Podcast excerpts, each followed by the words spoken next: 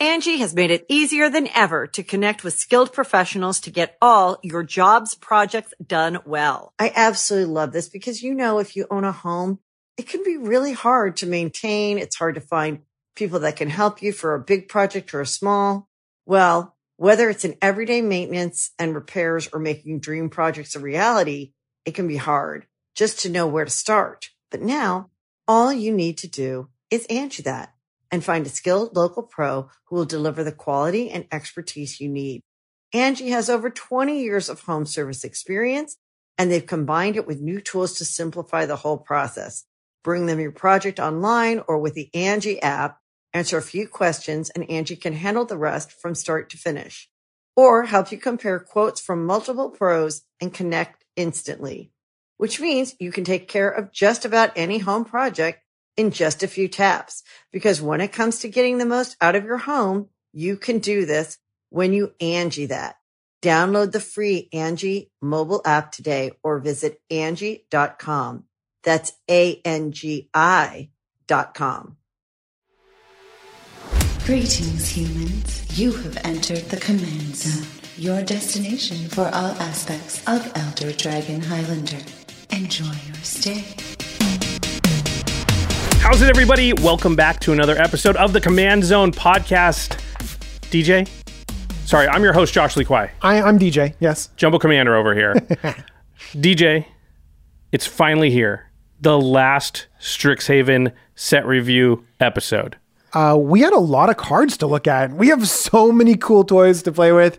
I'm almost overwhelmed by trying to get all these cards and putting them into all these different decks. Oh my gosh. Yeah, there's a lot of cards. I don't even know. Like, I've ordered a few that are like definitely want Archaeomancer's map and stuff like that, Mm-hmm. but there's a whole bunch. Like, Storm. Uh, Kiln artist or whatever I talked about it a Yeah, couple yeah, yeah. episodes. Yeah, I need to order some of those. Like I need those for a bunch of decks. I ordered just a few of those too, Yeah, those cards are going to still slip through the cracks because there's so many. Anyway, we are going through today the last eight new commanders from C21, the Strixhaven Commander Precons. Uh, in part one of this, we went through Silverquill, Prismari, and Quandrix. And today we are covering Lorehold and Witherbloom. So bef- we're going to talk about the best synergies, the most powerful combos, all the cool stuff you can do with each and every one of these commanders. But before we get into it, cardkingdom.com slash command zone. That's the affiliate link you want to use when you're ordering all of your magic products, singles, anything at all. You want to pick up these precon decks, you want to pick up Strixhaven, you want some set boosters, you want some collector's boosters, you want some draft boosters, you want cool alt art Japanese cards, you want uh, Modern Horizons 2. I think you could pre-order it already. We got Forgotten Realms right on the horizon. It's, I feel like they're previewing two sets at once now. Stuff is coming out so fast. Uh, magic cards. You know you're going to buy them anyway. If you just use our affiliate link when you do, cardkingdom.com slash command zone, you're really supporting all of our content. And then when you get your hands on those cards, you want to keep them safe, right? Absolutely. Yeah, you don't want them getting messed up, dinged up, banged up, anything at all. So put them into Ultra Pro Eclipse sleeves. Put them, uh, play them onto a nice Ultra Pro playmat. When you build the deck and assemble everything, make sure you put it into a nice Ultra Pro satin uh, tower or maybe like one of their Mythic Collection deck boxes. We've got a couple of the Mythic Collections. Uh, there's one, I don't think you can see it, but it's back there. The magnets on those things are super, super sturdy. So they really, and, and it's really classy and nice um, materials. So they really do protect all of your decks. And, you know, decks can be expensive, so you don't want them getting messed up. So Ultra Pro is really the company that we use and trust with our own collections. Definitely highly recommend. And then the final way to support all of our content is directly. If you go to patreon.com slash command zone, you get to uh, get all kinds of cool perks. Get to see game nights early. You get to see game nights early, and the next game nights we've teased it uh, a lot on the show already, but it's going to have Post Malone on it. Uh, it's a pretty cool thing. He's he's a pretty big star, as most of you know, and also a huge Magic fan and player. Uh, so you get to see that episode a day earlier than the general public. We just had extra turns not too long ago come out. You, uh, patrons got to see that a day early. Um, so there's all kinds of cool perks. Also, we have a Discord. You can chat with Jimmy, me, DJ. We're on there all the time. So uh, patreon.com slash command zone is the place to go for that. And also, another perk patrons get is we shout out one lucky patron every single episode. And this episode is dedicated to Paul Tracy. Paul. You rock. Thanks, Paul. All right, let's get into it here. Our last Strixhaven review of any kind C21, the new commanders. There are two two colored commanders per precon and then two monocolored commanders. So that leaves us four for Lorehold, four for Witherbloom, and then we out. That's right. Okay, let's start with do it. Lorehold. Let's okay. do Lorehold. Do you want to read Oscar? Oscar. I'm just calling him Oscar. Oscar? I like Oscar. He looks kind of grouchy. Oscar, the, the reconstructor. Is there some sort of trash can? That, never mind. Okay. Oscar, the re- artifact. It's got to be an artifact. I trash know, can, right? And it's in the trash can and you bring it back? You think it'd be green though? Yeah, you you put it in the bin. You do. All right. We've got Oscar the Grouch. It's two red white for a 4 4 legendary giant artificer with vigilance. You can pay one and sacrifice an artifact. Target creature you control gets plus 2 plus 0 until end of turn. You can also play X and tap, exile an, an artifact card with mana value X uh, from your graveyard, and create two token copies of the exiled card. Only as a sorcery though. Only as a sorcery. Yeah. So it, it's pretty clear like what's on the card, right? You can use Oscar to sacrifice an artifact. Then you can use Oscar on the next turn, or if you could untap him, um, to now exile that artifact from your graveyard and make two token copies of it on the battlefield. So kind mean, of double you- your money there. If you have good artifacts, making two of them is even better. Yeah, for sure. and you have a way to bin them on your commander. I think that a lot of people were really excited about this Lorehold commander because uh, it does have a little bit of power boosting, but really it's a value generating commander, not this Boros aggressive stuff. It's Lorehold, you know, archaeology type stuff. Really, the word attack is not anywhere on the card, which for most Boros cards is rare. So the fact that Lorehold's already kind of going in a value engine direction, I was very excited about when I saw Oscar. So, and this is definitely like an artifact value deck, right? Oh yeah, you definitely want to use this activated ability. You want to pull really relevant things back from the graveyard. In many cases, you you have to pay full cost for it. So it's not like you're able to ready cheat something big back onto the battlefield really quickly. Eventually you can, but Right. in the beginning, you're going to want to pull back really small things, relevant things. Like I mean, I think everyone's immediately thinking like, well, the most ubiquitous artifact in Commander's a Sol Ring. I could totally sacrifice a Sol Ring and get two more of them, right? Yep, for sure. And you you do have to pay full price, but you get two for one, right? So you get Yeah. two Sol Rings for the price of that one mana if you're bringing it back. So let's talk about the best stuff to bring back with Oscar. And to your point, I think the best stuff is the stuff you can do early and is going to be cheap because you're not going to want to spend or be able to spend a ton of extra mana to get really big impressive stuff out early. That's something you're going to do later in the game. So so things like um, artifact lands. Imagine like so we've got like Ancient Den, Great Furnace, Darksteel Citadel. You can sacrifice them to Oscar or sacrifice them to, to another effect after you've tapped them for mana, and then bring them right back onto the battlefield. Uh, and that's not going to cost you any mana, and you're going to get two of them. So now Oscar literally cheated an extra land into play. So now it's a, a rampant growth for no mana on a card. Now that takes a, a little bit of ti a little bit of mana. I guess it's one mana to sacrifice it through Oscar. Yeah, but we have lots of other ways to get things into the graveyard. It's not just the sacrifice that can do it because because you are sacrificing that land drop. But still, like just on face value, like uh, land drop, sacrifice it, get it back. That's still good value ramping on your commander. One mana, turn one of your lands into two lands. Great. Great. So next up, we're going to talk about mana rocks, um, like the Sol Ring. But of course, we want them to be cheap or free. Again, to get them out early. Mox Tantalite is a really good example of this. It's an artifact that you suspend three for zero.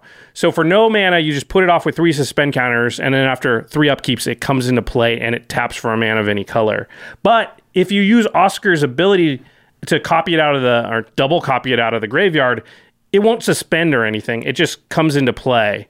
So it will make two Mox Tantalites. So you basically get two mana rocks for zero mana through Oscar. Yeah, because it doesn't have any mana cost. It's almost like a land. You just pay nothing and you get it back. I mean, that's pretty good.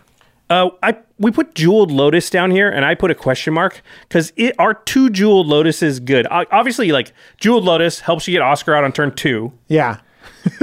I think yeah, I think it is good. You'd just be like, yeah, I'll make two jeweled lotuses, and now you just basically Oscar can never go away, and now you basically can recast Oscar anytime you want for the rest of the game, right? Because two jeweled lotuses just kind of guarantees the mana you'll ever need to play commander decks I mean, I'm I am gonna want to play Oscar on turn Uh, two. Yeah, and I because am he has a tap ability too. Getting him out early is so much better. Just using him faster. Yeah. So you get them out faster, and then whenever you have time, because if you obviously if you're getting better mana rocks back, whatever. But if you ever have time to tap it and just get two of these lotuses on the battlefield, like that might even be an insurance policy. People won't want to kill Oscar because they're like, look, I'm looking at a free cast again for- yeah. on the battlefield. It's awesome. All right, then let's talk about artifacts. I think one of the problems with this deck is going to be getting the artifacts in the graveyard. Yeah, Oscar can do it, but it costs some mana. Uh, and I like artifacts that sacrifice themselves. So they kind of do a thing and then put themselves where you want them so that Oscar can make two copies of them.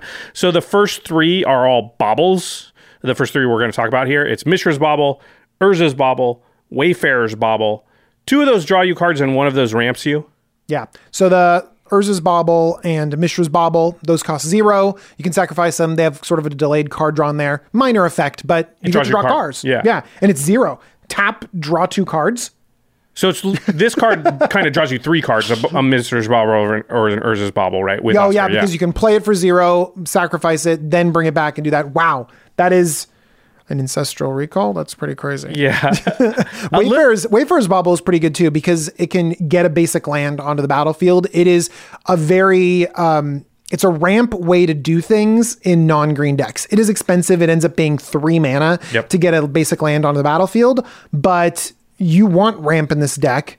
And that's an artifact that sacrifices itself, gets it in the graveyard, easy to get back, and then cash in those lands later on. I I even think we're gonna play some cards that we normally wouldn't, except for maybe in CEDH that are like pretty low value. They're card disadvantage for what they do, like Lotus Petal, hmm. zero mana for an artifact. You sacrifice it and add one mana of any color.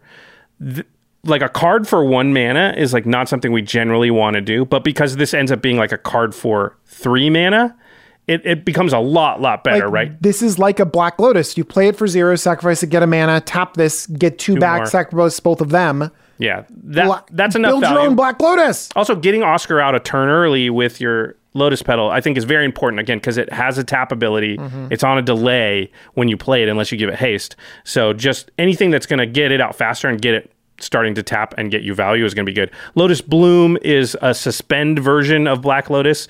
It's suspend three for no mana, and then you can tap and sacrifice it to add three mana of any one color. So, kind of like Mox Tantalite, you hopefully suspend this early. By the time it comes out, you use it, and now that's nine mana on one card, uh, an insane amount.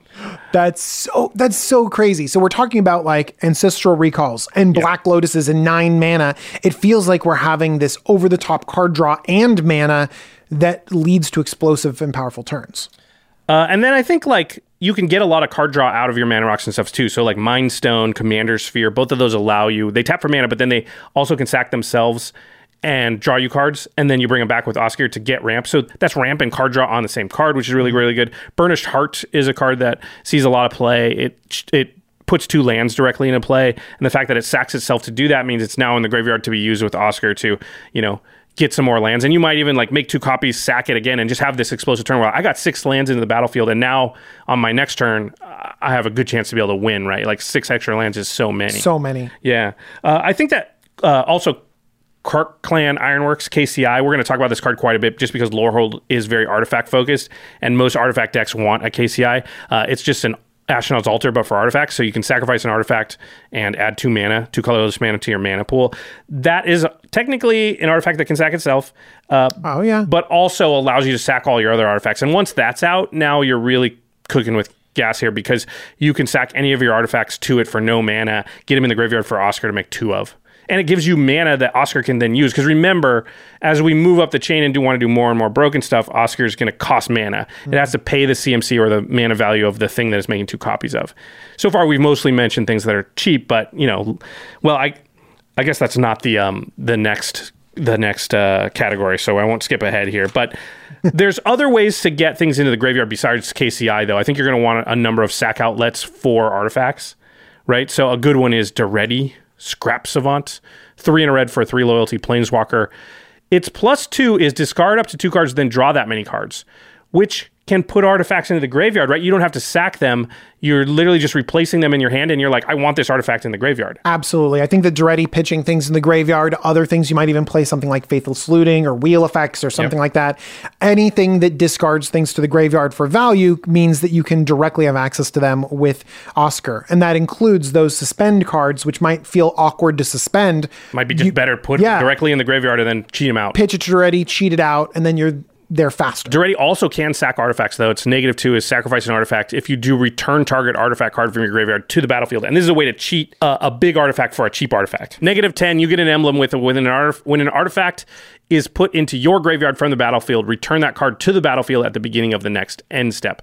Uh, obviously, very good, sort of, with Oscar, uh, because you could still, like, it's at the beginning of the next end step, so you have a window where you can make Yeah, the two top copies of it. KCI, Also Mind just your Stone, stuff all that crazy stuff. You just sacrifice it all, do all that stuff, and then whoop, it all sort of comes back. But honestly, you're probably going to tick down Daretti to do this swappy thing with your artifacts before you have a chance to ultimate it. Or you're going to rummage. Yeah. Um, Goblin Engineer is another sack outlet. It's a t- two mana, one, two. When it enters the battlefield, you can search your library for an artifact card, put it into your graveyard, then shuffle your library. So it's an entomb for artifacts. Just put something in there right away for Oscar to take advantage of. You know, maybe you just play it and you immediately put the Sol Ring into the graveyard and make two of it. Like, how good of a t- turn, like four or something, is that? Super good. Yeah. But also, Goblin Engineer is one red, tap it, sack an artifact, and then you return target artifact card with converted mana cost, three or less from your graveyard to the battlefield. That's so many of the cards that we've been talking about, those suspend cards, those lands that we said, the Sol Ring, it really is hitting a lot of your cards. And remember, even though the sort of bring it back effect is a smaller artifact, it can entomb any artifact. So in the late game, you can be like, oh, I'm going to get my big artifact and throw it in the graveyard. Yep. I don't need the little ones anymore. I don't need a Mishra's Bauble right now. Yeah. Yeah. And then, like you said, rummaging slash looting is so good because you can choose which artifacts to put in there and swap them out for cards off the top of your library. So, Faithless Looting. Quicksmith Genius is a cool one. Two in a red for a 3 2. When an artifact enters the battlefield under your control, you may discard a card if you do draw a card. So, every time an artifact ETBs for you. So, Oscar makes a two token copies of artifacts that come in, and Quicksmith Genius says, "Oh, well, do you want to discard two cards and draw two cards?" And you're like, "Yes, I do, because I want more artifacts in my graveyard." Yeah, uh, Smuggler's Copter is an artifact itself that Oscar can make copies of, but also when it attacks, you get to loot, you get to draw a card and then discard a card. Um, so just a lot of cool ways to get artifacts into graveyard. Do you know what else dumps a bunch of cards in your graveyard is like Memory Jar. And Yeah. Memory Jar is an artifact itself too. So Oh, that's a good point. yeah, you activate Memory Jar, you draw a whole grip, you can play whatever you want, but then it just you just discard whatever you don't use, and what you don't use just ends up in your graveyard for Oscar to get back next turn or later on. And you also sack memory jar to use it. So now it's in your graveyard to make two copies of it. Oh, that's so good. Memory jar, really, really good. Really good.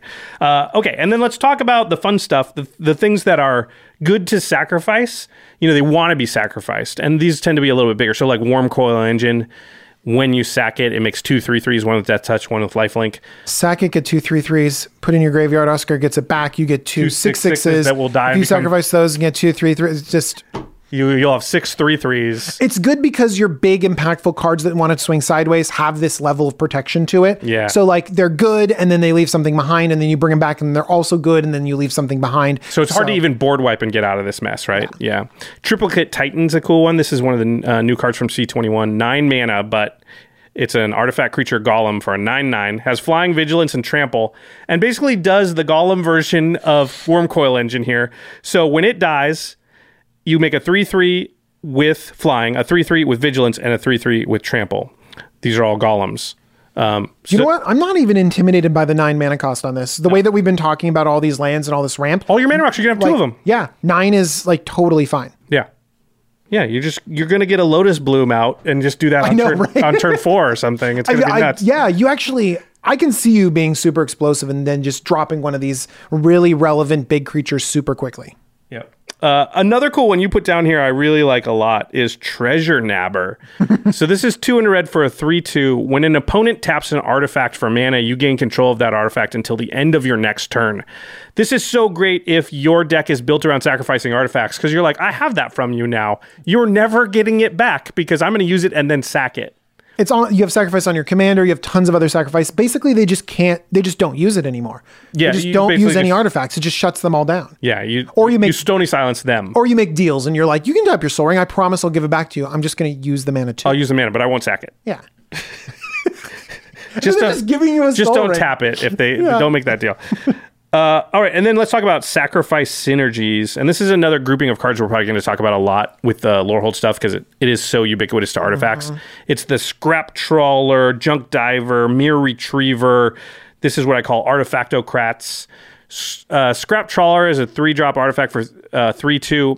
When it or another artifact you control is put into the graveyard from the battlefield, you return to your hand target artifact card from your graveyard with lesser mana value. So it basically says like if a four CMC, a four mana value artifact dies, then you can get something, an artifact three CMC or less into your hand. So this is a way to just kind of continuously recur. A lot of people use this with sculpting steel because it is a lower CMC in your graveyard than it is on the battlefield often. So you can kind of get into loops with this. This stuff works really well with KCI. Junk Diver, Myr Retrievers get things back from the graveyard too. This this will be a common thing in these decks, just to like loop your artifacts or get the ones you want back into your hand out of the graveyard. I've used. Scrap Trawler a lot in my artifact deck. It's really great. And it's especially good when you do have those zero things, those baubles, because you always get the bauble back and the bauble always gets into your graveyard. Because sometimes you can get stuck and you're like, oh, just they killed There's something. nothing small enough, There's nothing yeah. small enough. But if you always have those baubles and stuff churning through in those artifact lands, you're always basically saying, well, I'm always getting a card and this is always going back to the graveyard. Yeah, and if it's zero, you can usually play it right away and use it and just get your Yeah. value right away too. Yeah, Absolutely. Uh, Goblin Welder is another one that allows you to kind of swap uh, artifact in play for an artifact in the graveyard. But you can do that for other players too. So you can be like, oh, hey, your Sol Ring's gone, and I'll give you back your Wayfarer's Bauble or whatever. Which is like, you know, it's worse than your Sol Ring, is all I'm saying. Yeah. Yeah, Uh, but you can do it for yourself. and sometimes get it's the a huge triplicate- blowout. yeah, yeah, you can get your Wurmcoil Engine cheated out this way too. Yeah. you know, you're like, I don't need one of these token Wayfarer's Baubles. I'm going to swap that for my Wurmcoil Engine.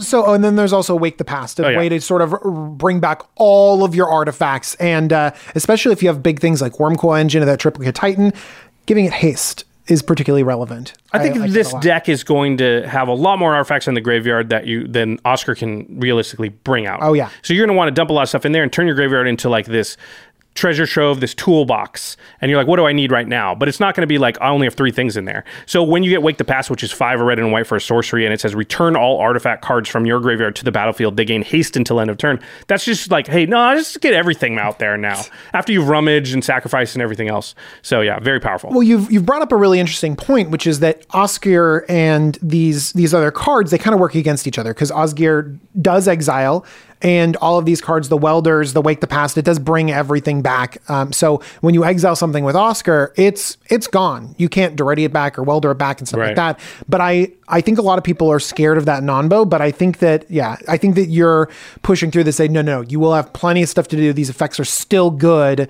Don't worry, Oscar, whatever you want, and there will be plenty of stuff to recur with other. Yeah, if you build your deck right, your graveyard will be overflowing, and one to five cards or ten cards that you exile out of there aren't going to make a ton of difference. You'll get the value now. Um, and then let's talk about some more synergies with Oscar. So there's Anointed Procession. Oscar is making token copies of things from the graveyard, so you may as well get twice as many of those token copies. That seems pretty good. Uh, you could also double. Imagine four of all these things. like it's just Louise. so much. Four Sol Rings. Does that sound good? gosh.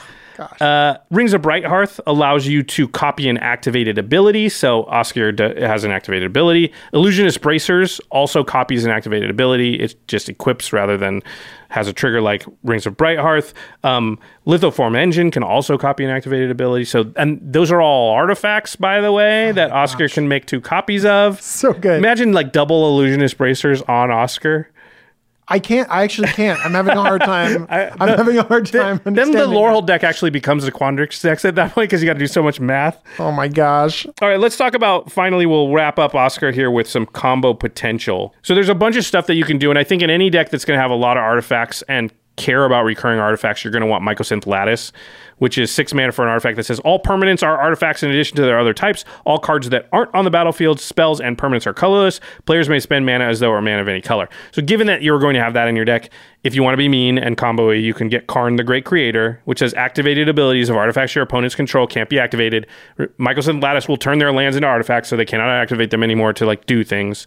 Um, that's a mean thing you can do. Another combo that's very adjacent to the strategy we're doing, and I think would probably line up if you want to make this combo is Heliod Suncrowned and Walking Ballista. Oh, that's right. So Walking Ballista will be really good because if you have a bunch of mana, Walking Ballista is a great mana sink because you can just keep stacking plus one plus one counters on it. Always use using your mana every single time. And I found that it's really good to take those counters off and do a little ping damage there, ping damage there. Oh, those are blocks over there, ping ping. You know, Yep. take out those relevant creatures. Also, you know, with KCI and the stuff you're doing, you might get into a point where you can just make 50 mana, in which case dump it into Walking Ballista and just kill somebody with it because you can go face. Absolutely. I think people are a little bit afraid because you can't activate your Oscar and get two walking ballistas back. So they're like, oh, it doesn't work, but it's still quite good. Yeah.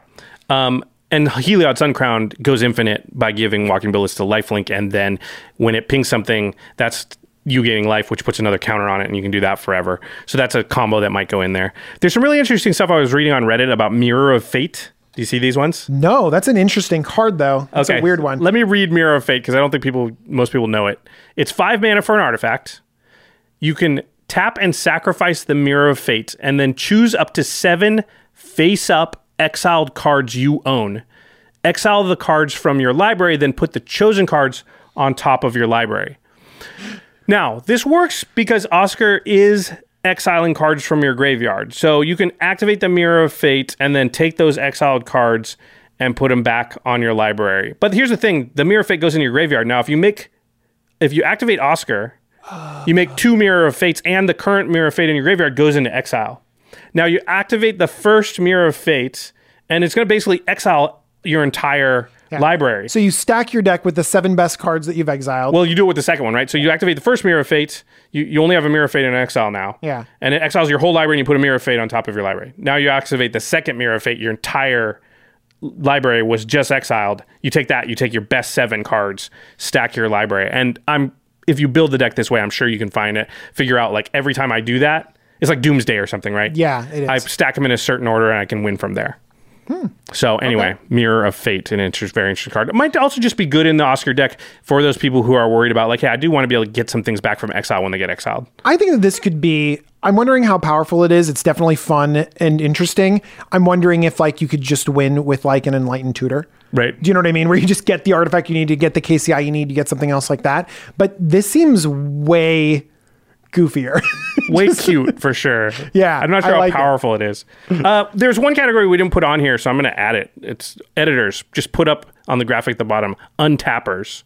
So Oscar does tap to do its thing. So I think like Thousand Year Elixir and things like that are going to be very good with Oscar because you're going to want to use it multiple times. Magewright's Stone. There's a few other colorless ways. Uh, Staff of Domination. Domination, yeah. And those are artifacts too. So you know you can sack them, make two of them, now be untapping it multiple times in a turn. It does mana. Uh, Oscar can be mana intensive depending on what you're getting back. So you're going to want a lot of the zero cost stuff to pull that off, or artifact lands in your graveyard and stuff like that. But imagine the turn where you go, okay, tap Oscar, get my, you know, get two ancient dens into play, untap Oscar, tap him, get two Darksteel Citadels into play, untap Oscar, tap him, get Wurmcoil Engine into play because I just put four lands Yeah. untapped into play, right? So those are the type of turns I think you can maybe have with the Thousand Year Elixirs and stuff of the world. That sounds awesome. Do you know what else is really good too? Is that like, oh, here's the thing: the whole conversation we've been talking about is like value engines and binning it and getting it back and comboing and stuff like that. Um, and we haven't talked about attacking really once, That's like what I love just a tiny this. bit. Yeah. I love it, but also it does have an ability to pump, and we're pumping out a bunch of artifacts. You could theoretically come through with that triplicate titan or something like that, Yep. and just be like. Sack, sack, sack, sack, sack. There's an extra 10 damage. Yep, you're dead. Pretty cool. I like Oscar quite a bit. Yeah, for sure. All right. Oh man, I pulled a Oh, DJ. Get out of here. All right, let's talk about the next Lorehold commander. It is Alibou, Ancient Witness, three red white for a four five legendary creature Golem. It says other artifact creatures you control have haste, and then whenever one or more artifact creatures you control attack, Alibou deals X damage to any target and you scry X, where X is the number of tapped artifacts you control. So Alibou deals direct damage whenever you attack with at least one artifact, and the damage it deals is equal to the number of tapped artifacts you control. Also, you scry that much. Yeah. So the the critical part about Alibou is that you don't it's not directly related to what's attacking, it's just tapped artifacts. And so all of your mana rocks, all of your artifact lands, everything that's tapped there just suddenly becomes this big fireball to your face if you attack with just one Thopter or one Myr or Alibou itself. Also, if you have a bunch of creatures, you can attack with them all, and it will count the tapped creatures too. So it can get pretty mean pretty fast, I think, considering a lot like mana rocks and artifact lands are not that hard to put in your deck. You're Super already easy to you're already going to put mana rocks in your deck anyway.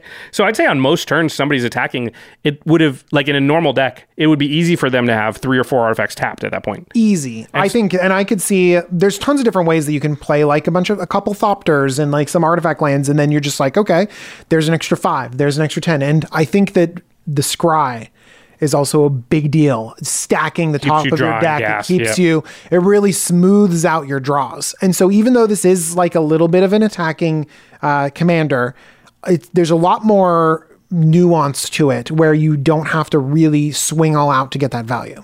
I, I like that it gives the artifact creatures haste too, so it just has a way that like even if you killed it, you might be able to or killed the creatures attacking, you might you can probably play something and attack with it right away. So you can sort of keep this going easier. It's harder to just stop. Yeah. So the first category is artifacts that tap without attacking.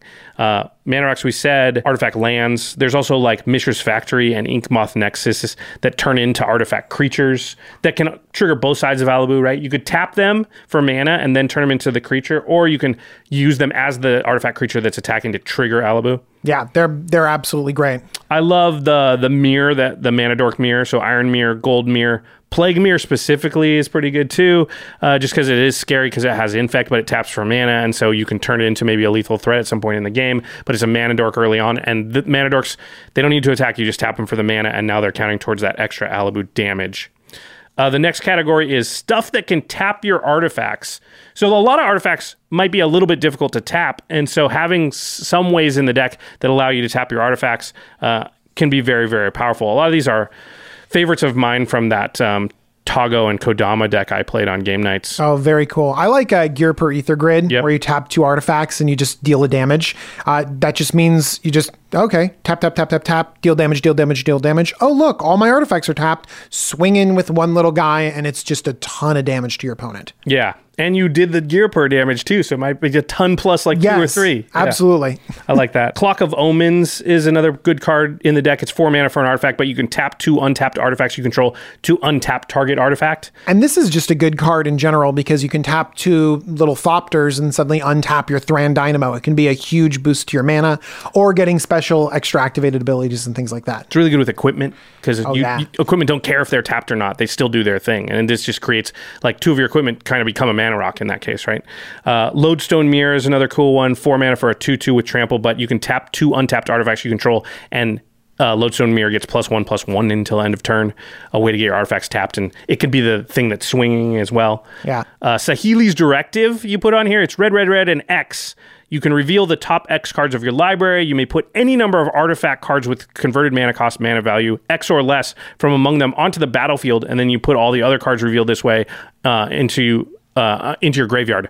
But Saheeli's Directive has Improvise. So Improvise says each artifact you tap after you've uh, after you're done activating mana abilities pays for one of this spell. So it's a way to tap your artifacts because when you cast a spell, eh, all your artifacts become mana rocks for a second. Yeah, you just tap them all and then suddenly everything's tapped. You get a good value out of them and then you can attack and get that trigger. Yep. Um, there's a few other improvises. I think that one of the more, you know, relevant ones is that inspiring sanctuary or statuary. Yeah, Inspiring Statuary is just a three mana artifact, and it says non artifact spells you cast have improvise.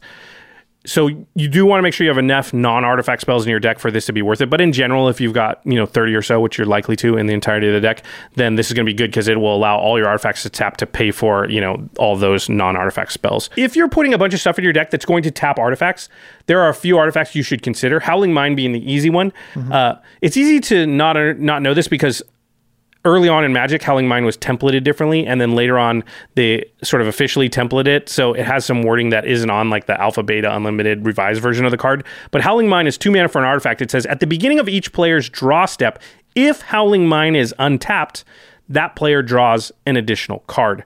So, with the ability to tap Howling Mine consistently, you can tap it during your turn for improvise or something, then when I pass the turn to DJ, it's tapped. He doesn't get to draw the extra, extra card. Neither does Megan. Neither does Mel. Comes back to my turn though, and my untap step happens, and then my draw step. So now it's untapped, and then I do the same thing. Uh, that's not so mean. The mean one is Winter Orb. so Winter Orb says as long as Winter Orb is untapped, players can't untap more than one land during their untapped steps. Brutal. Oh Yeah. my gosh. So you just tap it on the end step before your turn, and then you'll be able to untap on your untap step, but nobody else will. Yes, yeah, that's right. Yeah. This card could just be brutal in general, like really good for your deck because you have a bunch of mana rocks and mana rocks get around this. Right, because mana can because artifacts still untap, just lands don't. Yeah, so we talked about all of those little guys that create mana. We talked about all the mana rocks because you want them because you're going to tap them to deal damage with Alibou. And so instead, they'll all untap. Yeah, I guess I'll untap one land, but guess what? You're going to leave the lands that are the artifact lands tapped, and that's going to be extra damage for Alibou. Yeah, that's a good point, actually. All right, and then let's talk about just stuff that makes a lot of artifacts because you want Alibou to trigger for as much damage as possible. The first step to doing that is just having a ton of artifacts on the table, given that now we know how to tap them in a lot of different ways. Uh, Myr Battlesphere makes a ton of artifacts. Hangerback Walker dies and makes a ton of Thopters. Myriad Construct is. I'm a big fan of Myriad Construct. This is kind of a new card. I'll read it. It's four mana for a 4 4 artifact creature construct. It has kicker three. So if um, it was kicked, it enters the battlefield with a 1 1 counter on it for each non basic land your opponents control. So seven mana can often come in with like eight, ten counters on it. so many counters in Yeah. certain games. Like if you look around and look at all the non-basics that you're playing against, you're going to realize how big this creature can get. Uh, and then when it becomes the target of a spell, you sacrifice it and create a number of 1 1 colorless construct artifact creature tokens equal to its power. So it can even be a 4 4 that you didn't kick, and so you'll still get four 1 1 artifact constructs when it gets targeted by a spell. However, you know, you can target it with your own spell. And also, when it comes in as like a 14 14, it has to be dealt with. And that's one of the great things about it. It can be the artifact that's attacking in, triggering Alibou. And then at some point, like a lot of times people are like, I just have to kill that thing. Yeah. I like its baseline is just a four mana four four, which is great. You can ramp that out super easily and then make four little dudes. Like that is just very good value. So, what else makes a lot of artifacts? Can I sell you on a little card called Dockside Extortionist? Can you sell it at a reasonable price? No, unfortunately, because they don't want to reprint it. So now it's like a bajillion dollars. $55 Yeah, or it's something like, 60 that. bucks. It's oh crazy. my gosh. But we've seen the card go nuts every time it's played on game nights or extra turns. Often makes 10 to 12 treasure. That thing's crazy. Uh, Smothering Tithe, another card that makes a lot of, tr- of Oh, yeah. artifacts over time because treasure are art- artifacts. I'm not saying you necessarily have to sacrifice them for mana. You can use them for inspiring statuary and things like that. just have them on the battlefield and then suddenly you Ghirapur Aether Grid, tap, tap, tap, tap, tap. And Alibou's like ideal 15. yes, exactly. oh my gosh. brutal. Uh, Scry 15. Tago, I like quite a bit. Every time a land enters the battlefield on your uh, under your control, you make a rock equipment. Those are artifacts that you can tap. And I've talked about this before, but I think this is true of Lorehold, just like it is for Boros. I think the fetch land, Sevinne's Reclamation, uh, brought back. Uh, Crucible of Worlds combo is really, really powerful in these decks. And so you might just have a lot of fetch land and landfall triggers happening just incidentally for value in a deck like this in which case now um, it becomes so much you know Tago might be able to make two artifacts per turn as a landfall trigger which is very powerful. That's a good point, yeah. yeah all right uh, let's talk about getting more triggers for Alibou you know it's great if you attack and you have six tapped artifacts and you deal six damage but would you like to do that more than once I would, yes. yeah, so let's talk about seize the day because more combat steps will mean Alibou triggers more often. Uh, seize the day is three in a red, untapped target creature. After this main phase, there is an additional combat phase followed by an additional main phase. So this is a way to just attack again with another creature and get the Alibou trigger. Again, Alibou only triggers when one or more artifact creatures you control attack. You don't need to attack with everything. Uh, also, Seize the Day has flashback for two in a red. So this is a way to maybe get three Alibou triggers in a turn. That's likely to kill somebody. Relent- yeah, seriously. That's crazy. Relentless Assault is a sorcery that does a similar thing. Moraug, Fury of Akoum, the same sort of idea behind Tago could work with Moraug uh, because it has a landfall trigger when a land enters the battlefield under your control. If it's your main phase, there's an additional combat phase after this phase. At the beginning of that combat, untap all creatures you control. So this is a way that you can get multiple combats, multiple Alibou triggers. Aurelia, the War Leader, another way. The untapping, so seize the day keeps everything tapped, so that could be good because you might want it all tapped. These, some of the other ones untap everything, and that could be good in its own way too. You could just tap them all for Ghirapur Aether Grid again, or or something along those lines. So all of these combat steps seem really good. You can also double up the trigger. You know, we talked about Lithoform Engine stuff like that. Strionic Just like yeah, Strionic Resonator. That those things are good too. Yeah, those are really good ways to go. And then let's talk about augmenting Alibou. So it is easy to miss, but Alibou is the one dealing the damage off its trigger. So if you were to give Alibou, let's say, infect, Let's just say it. infect, then you'd only have to do you'd only have to have ten tapped artifacts for Alibou to be lethal. immediately, right? Easy. I don't think that's hard at all. Like you've got four mana rocks, a couple of Myr, some artifact lands. Like you're almost there right now. Grafted exoskeleton itself is an artifact. It's an equipment. Doesn't care if it's tapped. If you Ghirapur Aether Grid it, like I don't think it's very hard to get Alibou up to ten damage. I think it'd be very easy to just be like, okay, I tap you, and boom, you're dead. Yeah, just I- KO people out of nowhere. Oh my gosh, I think it'd be great. I think uh, it grafted might be one of the best cards in the deck. So maybe you want like Steel Shaper's Gift in the deck so you can find it, and then you're going to want like you know some Sword ofs and things like that just to give Steel Shaper's Gift another target. And those can be equipment are good because they are artifacts that tap for mana. And also, Or equipment- sorry, that tap for for Yeah. damage. Equipment are really good too because you are going to be putting a bunch of dinky little thopters on the battlefield and little mirrors and going wide. And so when you have an equipment that can be like, oh, okay, I just need to get stuff, the equipment suddenly makes those things relevant. Yeah, and your stuff has haste too. So even like four equipment sitting on the battlefield, Alibou remember gives your artifact creatures haste. So you could even just play something suited up, swing right away. Giving Alibou lifelink could be good. So Shadow Spear can do that. Also, Alibou says any target doesn't have to go face. So giving Alibou Death Touch is really powerful. Uh, Basilisk Collar, Gorgon Flail will do that, and that means that doesn't matter how much damage it's dealing, it can now kill any creature whenever you attack with one Feels kind of like a grim grin, just Yeah. like, and attack, kill you. Attack, kill that thing. Kill, kill that thing. Very cool. Very cool. That's Alibou. I think this is it it says attacking on it, but it it isn't super attack focused. Uh, no, I don't think so because I think that if it if you make it attack focused, it's not going to work as well than if you make it uh, tap your stuff, have mana rocks, uh, focus in that way. Yeah. All right, let's talk about the mono white commander from the Lorehold deck. All right, this is Losheel. Losheel, Clockwork Scholar, two and a white for a two-four legendary creature, Elephant Artificer. Love the elephants. Prevent all combat damage that would be dealt to attacking artifact creatures you control, and whenever one or more artifact creatures enter the battlefield under your control, draw a card. This ability triggers only once each turn. A mono white card that says draw a card on it. I mean, Sram kind of does in a similar fashion, but this is cool. Artifact creature tribal. Draw cards for value. Also has an additional, like, you can attack with impunity clause on it. Yeah. Um, so the important thing to note about Losheel, I think, is it says whenever one or more artifact creatures enter the battlefield under your control, draw a card. But this ability triggers only once each turn. But it does say each turn, not on each of your turns. So I think the number one most important thing to do when designing the deck is make sure that you're able to put artifact creatures into play at instant speed. So you're able to take advantage and get extra card draw. You can do it on your turn, do it on DJ's turn, do it on Mel's turn, do it on Megan's turn. Then it comes back to you. You've drawn four cards. I mean, obviously that's asking a lot. Even getting two would be great though. Yeah, getting two would be amazing, you know. And this comes down early enough that I really feel like you can play this and then immediately recoup your card. Okay, so let's talk about maximizing the card draw, uh, putting artifact creatures into play at instant speed. There are instant and sorcery ways to do it. Master's Call is two and a white for an instant.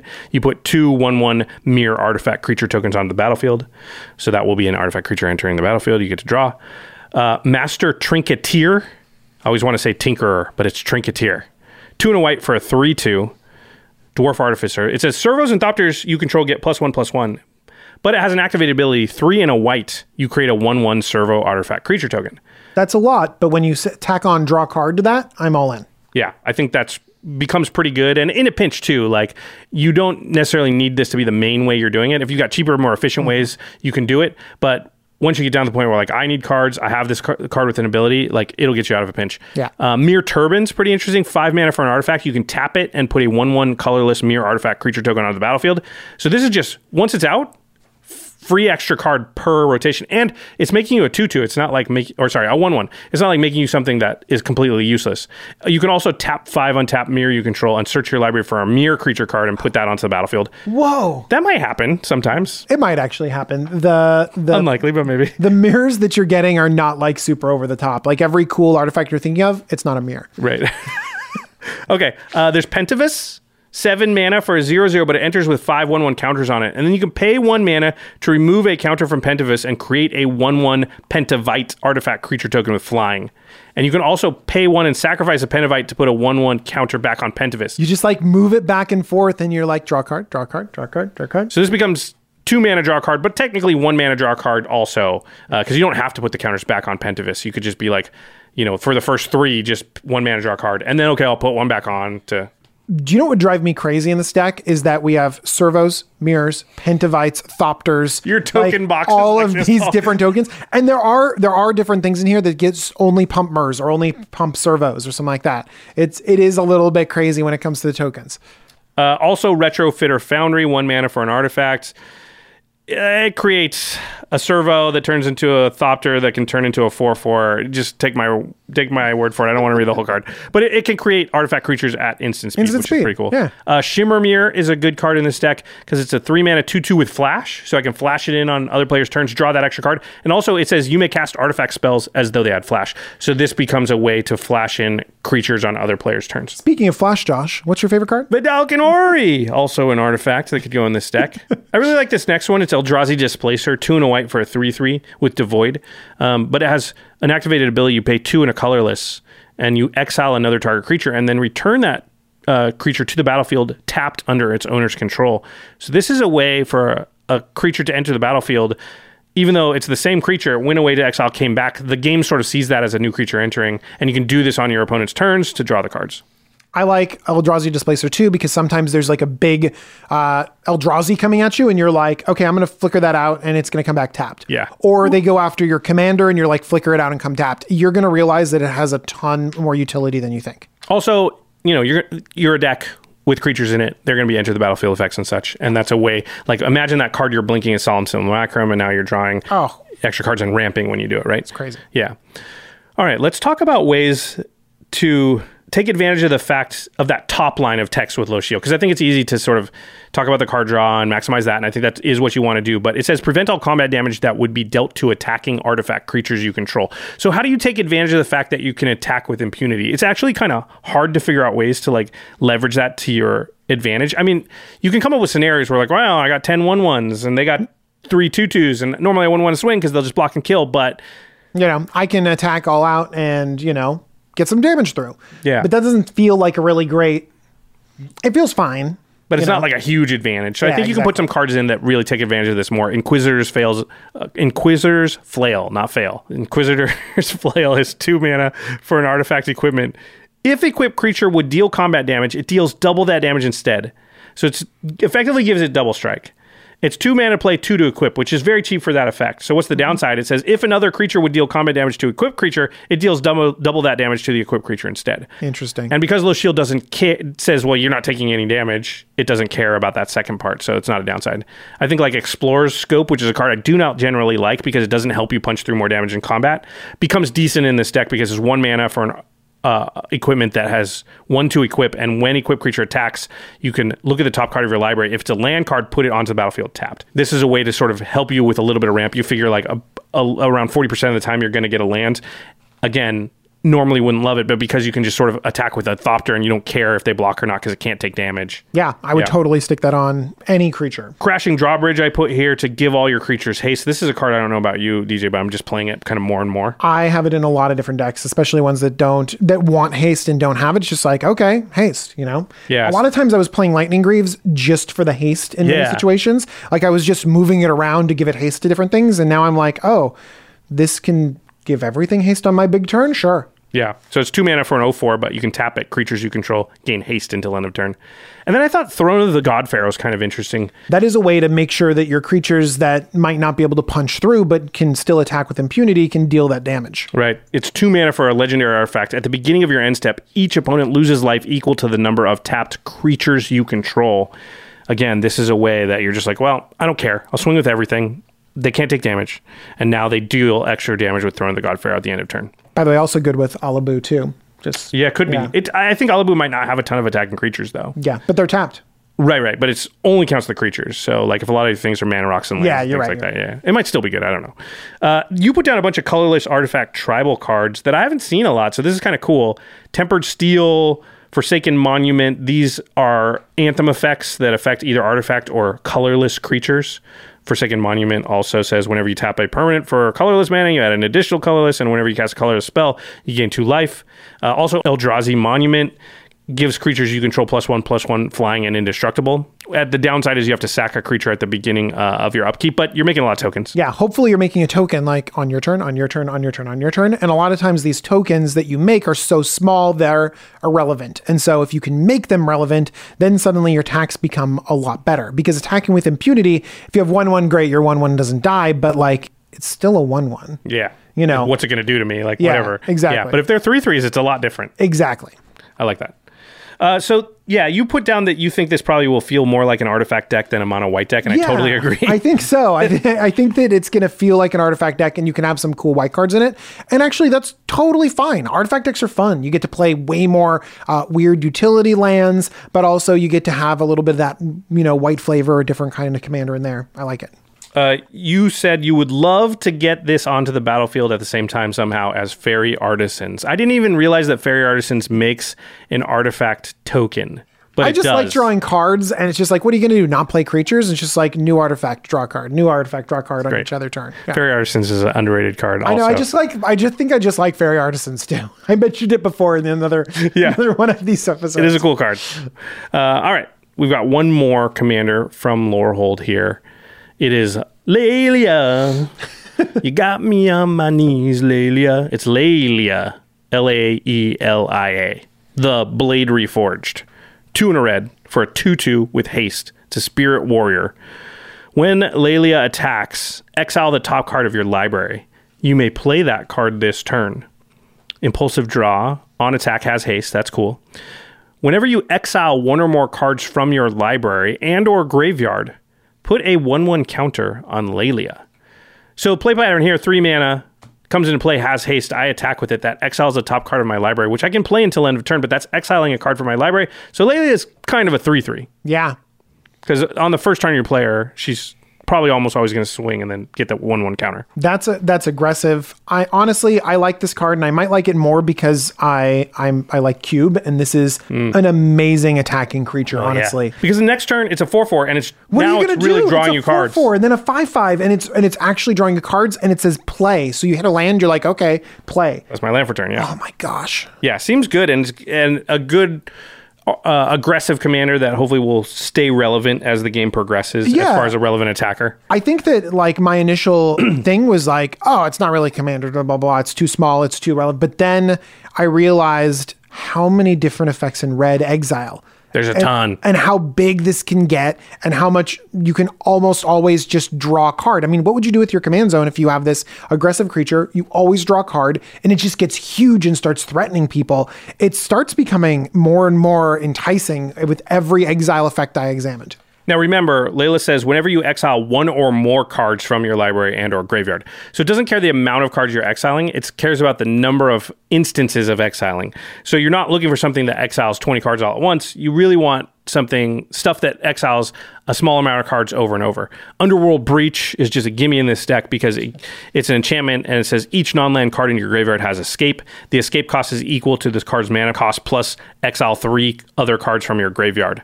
Um, and the beginning of your end step, you sack Underworld Breach. So this just means you can replay cards out of your graveyard at the cost of their mana plus exiling cards out of your graveyard, which you want to do because Laelia will get very, very big. Exile three cards, play something relevant, it gets a plus one plus one counter. Do that again, play something relevant, gets a plus one plus one counter. Uh, this also works with impulsive draw, which is what Laelia is. Anything that says exile cards from your library, and then you may play that card until your next turn or till end of turn or whatever. So Valakut Exploration is a really good uh, version of this that does it when you landfall. Jeska's Will is a card that we've talked about and shown on the show incessantly because it's so so good. That uh, exiles three cards from the top of your library, gives you a bunch of mana. If your commander's out, which why would you play it if Laelia is not out? um, Outpost Siege is a good one. It has two modes. It's three and a red for an enchantment, but one of the modes is at the beginning of your upkeep, exile the top card of your library until end of turn. You may play that card. That just means every single turn Outpost Siege is out. Laelia's getting a plus one plus one counter. Plus, it's a card advantage. Basically, draw a card uh, when you do it. Do you know what I like about this a lot is that like we're building a deck where we just draw a ton of, ton of cards and have access to a ton of cards. It's like what I want to do anyways. Right. It's like, okay, I'm building this deck. Uh, exile, exile, exile, exile. She gets big and like, ooh, look, I kind of drew three. I'm building this cool engine where I get to do a lot of stuff, but the whole time my commander's getting bigger and bigger and bigger. Yeah, because one of the worries with drawing a lot of cards is like spinning your wheels. You're not accomplishing much. But with Laelia out, you are because she's getting bigger. Furious Rise is kind of like Outpost Siege, just two in a red for enchantment. At the beginning of your end step, if you control a creature with four, power four or greater, exile the top card of your library. You play that card until you exile another card with Furious Rise. I almost said until end of turn because that's. But anyway, so you can only have one card at a time exiled with Furious Rise. But because Laelia comes out is a 3 3, she's almost always going to be at least 4 power for Furious Rise, unless you play it the exact same turn you played Laelia, which will be hard to do. They're both 3 drops. Okay, where was I here? Other ways spot. to get cards out of your Oh, right. graveyard. Uh, Delve is one. There's only one red Delve card though. Delve is literally one. Magmatic Sinkhole is a red Delve card. It deals damage to a creature a planeswalker, 5 damage. Yeah, Modern Horizons was like, let's give Delve to red. One, One. of them. Yeah. uh, graveyard hate will do it. So exiling cards from your graveyard, and there are many ways to sort of just do one card at a time, Mm-hmm. which is very efficient with Laelia. Because you really, like I said, exiling your whole graveyard doesn't give her many more counters than exiling one card. So Relic of Progenitus, Scrabbling Claws, there are a bunch of other ones that might allow you to sort of eat away at your graveyard in order to make her bigger. And I don't think you actually want to do that a ton because you might play around in your graveyard a little bit. Mm-hmm. Um, Cascade actually exiles cards from the top of your library. So a lot of people were talking about Throes of Chaos, which is just a three in a red card f- with Cascade, and it has Retrace. So you, it doesn't do anything else. It just cascades. Cascades. So I don't know how much better this card gets if it's just giving a one-one counter to Laelia. Um, I know you can recast it because of Retrace, but I, I still don't think it's probably good enough. But it's interesting. It is definitely interesting. One thing about um, retrace that's good though is that a lot of times you're going to want to play your lands that are exiled. Oh. you know what I mean? Like, it's just, oh, this got exiled to Laelia. Uh, I'll keep the land in hand and I'll play that. You know, so a lot of times you might be holding on to extra lands, and so retrace could be good. But red is the color of looting and rummaging too, so it's like You might not need. To you might that. not need to do that anyways. Yeah. Uh, Uba Mask is an interesting one. Four mana for an artifact. If a player would draw a card, that player. Sorry, I'm going to read the Oracle checks. If a player would draw a card, that player exiles that card face up instead. And then each player may play lands, cast and cast spells from among the the the cards they exiled with Uba Mask this turn. So this means every time on your draw step, you're exiling a card from your library, and Laelia's going to get bigger. Yeah. One thing that's cool about that too is that your opponents are going to be able to see exactly what's going on because you're exiling cards like exile, exile, exile, exile. It's kind of all laid out there what you can do that turn. But with Uba Mask, you're like, ha, I can see all of I your get to know what draws you're going to do too. Yeah, that's cool. Uh, no, you don't like that effect. I don't love it you don't like telepathy effects at all. No, because it makes the game take forever because I have too much ca- calculation to do. Like, what do you got? What do I have to Calculation turn sideways. Yeah. so the next card is a card I feel like we've talked about more in the last like four weeks than we ever talked about. I, I, we might have mentioned this on the show once in four years and then four times in the last month. Phyrexian Devourer, six mana for a 1 1. When its power is seven or greater, you sacrifice it. But it says remove the top card of your library from the game. Sorry, exile the top card of your library and then put X one one counters on Phyrexian Devourer, where X is the exiled card's uh, mana value or CMC. The way the seven or power thing works is that's a trigger. So as soon as its power is seven or greater, that trigger to sacrifice it goes on the stack. In response to that trigger, you can keep exiling cards to its ability. And every time you do this, Laelia gets a plus one plus one counter. Uh, yeah, because it's not just like, oh, I'm exiling a bunch. You're exiling one, at a time. Yeah. So you can play for Phyrexian Devour, attack with Laelia, and just be like, if you don't block, I just exile, you know, what? Yeah, the- s- one to 17 one. cards Yeah. and kill you. And so they're like, crap. Anything I block with, I'll just exile the number of cards I need in order to kill that thing. Uh, you know, and if they don't have any blockers, they're just dead, right? Great. Yeah. Uh, it's only going to work once, though, because Phyrexian Devourer, Devourer will definitely be above, seven power, and you have to sack it after that. Oh, but then she'll be big and you can attack someone else next turn. That's a good point. Yeah. Um, and then there's also ways to sort of knock out people from nowhere. And this is something that Red excels at. And this is going to be really scary, I think, about this deck. I think there's a lot of scenarios where you actually can kill people on like turn four or five with Laelia, Yeah, I, I do think so. with like a little bit of more impulsive draw and things like that. So Temur Battle Rage is one and a red for an instant, but it has Ferocious. Uh, sorry, target creature gains double strike until end of turn, but it has Ferocious that gives trample if their power's four or greater. So this is a way just Laelia's like, you know, what do you need? You know, if you hit them on that first turn for three, then you just need nine power to get to 18, and that's 21. I mean, yeah, that's so that's so easy to do. Unleash Fury, double target uh, the power of target creature until end of turn. Again, these are instants too, so you can just wait, and they're like, ah, I'll just take the nine. Okay, you're dead. Fling is another way to take advantage. You know, sack it, deal damage equal to its power. Uh, Fork and Fury Storm seem like they'll be really good with Laelia and some of these effects because you can either draw more cards or unleash Fury, fork it, Fury Storm it, double their, her power like five times, whatever. Uh, stuff like that, I think, is going to be par for the course with Laelia because she is going to want to like listen, it's one thing if she's got 19 counters on it and everybody can see it, and that's going to be pretty easy to deal with. Yeah. But if she's at five power, you're not worried about dying. And then they go, but if she attacks you and they have six mana available to them, and she's a, you know, turns into a five five, you have to seriously be like, okay, if they Temur battle rage, or let's say they unleash fury or whatever, am I dead? Is it possible I die here? And the calculation is going to come up a lot. Like, yeah, I guess so. Mm-hmm. So I have to block this thing. So just be aware of that. I think. Yeah, I think that she's definitely going to have. I mean, you're going to play it a couple times. You're definitely going to kill someone, and then you're going to have a target on your back because they're going to realize how explosive your deck is, and that's where you might want to pivot with things like deflecting SWAT or other ways to protect your commander, or just like have other good cards because you're drawing so many cards. They're focused on Laelia, and you're just playing a normal red game plan. Yeah, you're like, I, well, I'm getting card advantage, and I'll be fine. Yeah, you're Yep. fine. And this thing has haste, so anytime they let their guard down, you, Oh, you yeah. they're in danger of dying. Uh, also, you could give Laelia uh, uh, grafted exoskeleton, do the infect thing. That's Oh, that another way. That's another way to do it. Just got to make, uh, or we got to keep making Craig proud by mentioning grafted exoskeleton as many times as possible.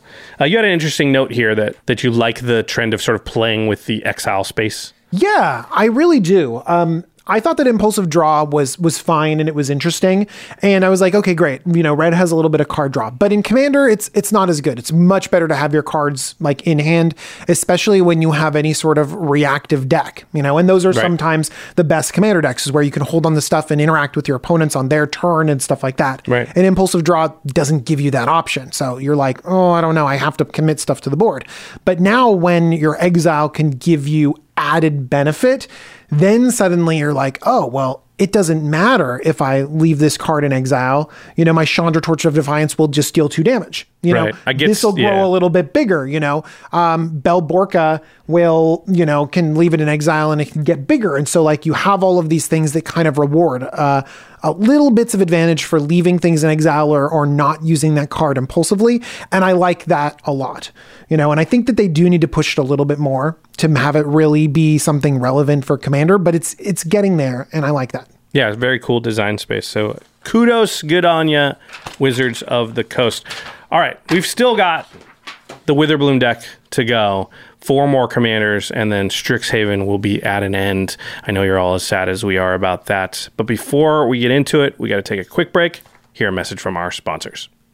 Angi has made it easier than ever to connect with skilled professionals to get all your jobs projects done well. I absolutely love this because, you know, if you own a home, it can be really hard to maintain. It's hard to find people that can help you for a big project or a small. Well, whether it's in everyday maintenance and repairs or making dream projects a reality, it can be hard just to know where to start. But now all you need to do is Angi that and find a skilled local pro who will deliver the quality and expertise you need. Angi has over 20 years of home service experience and they've combined it with new tools to simplify the whole process.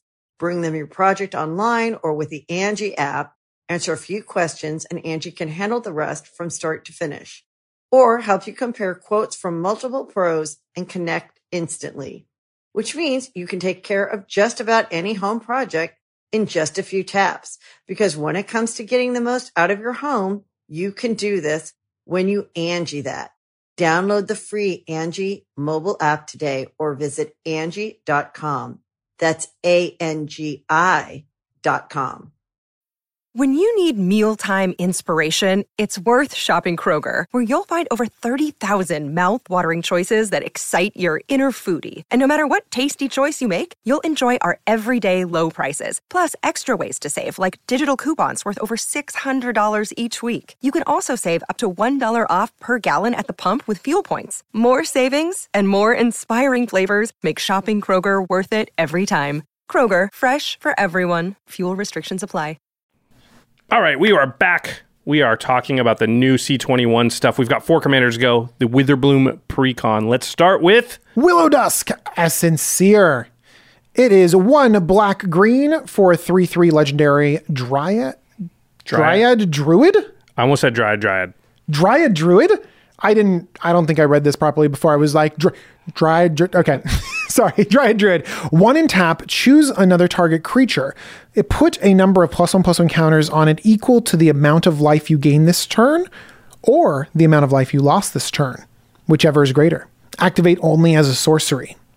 So oh, either you've gained a lot of life or you've lost a lot of life, in which case Willow Dusk will put a bunch of plus one plus one counters onto a creature at sorcery speed. at sorcery speed and it's a tap ability. So it it's you play definitely definitely pretty limited. You can't have this cool combat phase where you're like, aha, you didn't block this, take all of it. You know, Right. It's um, not threat of activation. Yeah, but you're in black. You have a ton of ways to lose huge chunks of life. I mean, Yeah, I think uh, life loss is going to be a little bit easier than life gain in this deck. But I think you're going to be able to sort of do both and then have your pick. So the first category is called life loss is your gain. I actually like the to compare this to hatred because it's kind of like you're building your own hatred on this card. So hatred is three black black for an instant, pay X life, target creature gets plus X plus so until end of turn. I've killed a lot of people with hatred. Well, and with Willow Dusk, remember, Hatred's an instant, but you don't have to cast it at instant speed. So you can do that on your main phase, pay 10 like if there's if somebody's just open, let's say you played a 2 drop, played Willow Dusk, maybe you ramped on turn 1 somehow or whatever. And the next turn you look around and somebody just doesn't have a creature. If you have hatred in hand, you can probably kill them because you're just like pay 20 life. Yeah. That's 20 life into hatred. So something's going to get plus 20 power. And then you go, I paid 20 life, tap Willow Dusk, and I'm going to put 21 one counters on that thing, and I'm going to hit you for 40. You're just dead. You're You're, just dead. dead. out of nowhere. Yeah. Um, so that's a doable thing. And like you said, hatred just does feel like what a lot of these cards kind of do. So black is full of cards that let you pay life, and some, a lot of cards that just are like pay however many life you want. Yeah, like necropotence. Oh, boy. You know, pay life, draw cards. Like Yeah. you want to do that anyways, and a lot of times you want to do that in big chunks. That's If you're actually- Jimmy, you just want to do like 30 all at once until you're up like two Thirty is crazy. Jimmy is a. Hey, I maybe, but if you tap Willow say- Dusk um, right after you do that, You're absolutely right. You're absolutely right.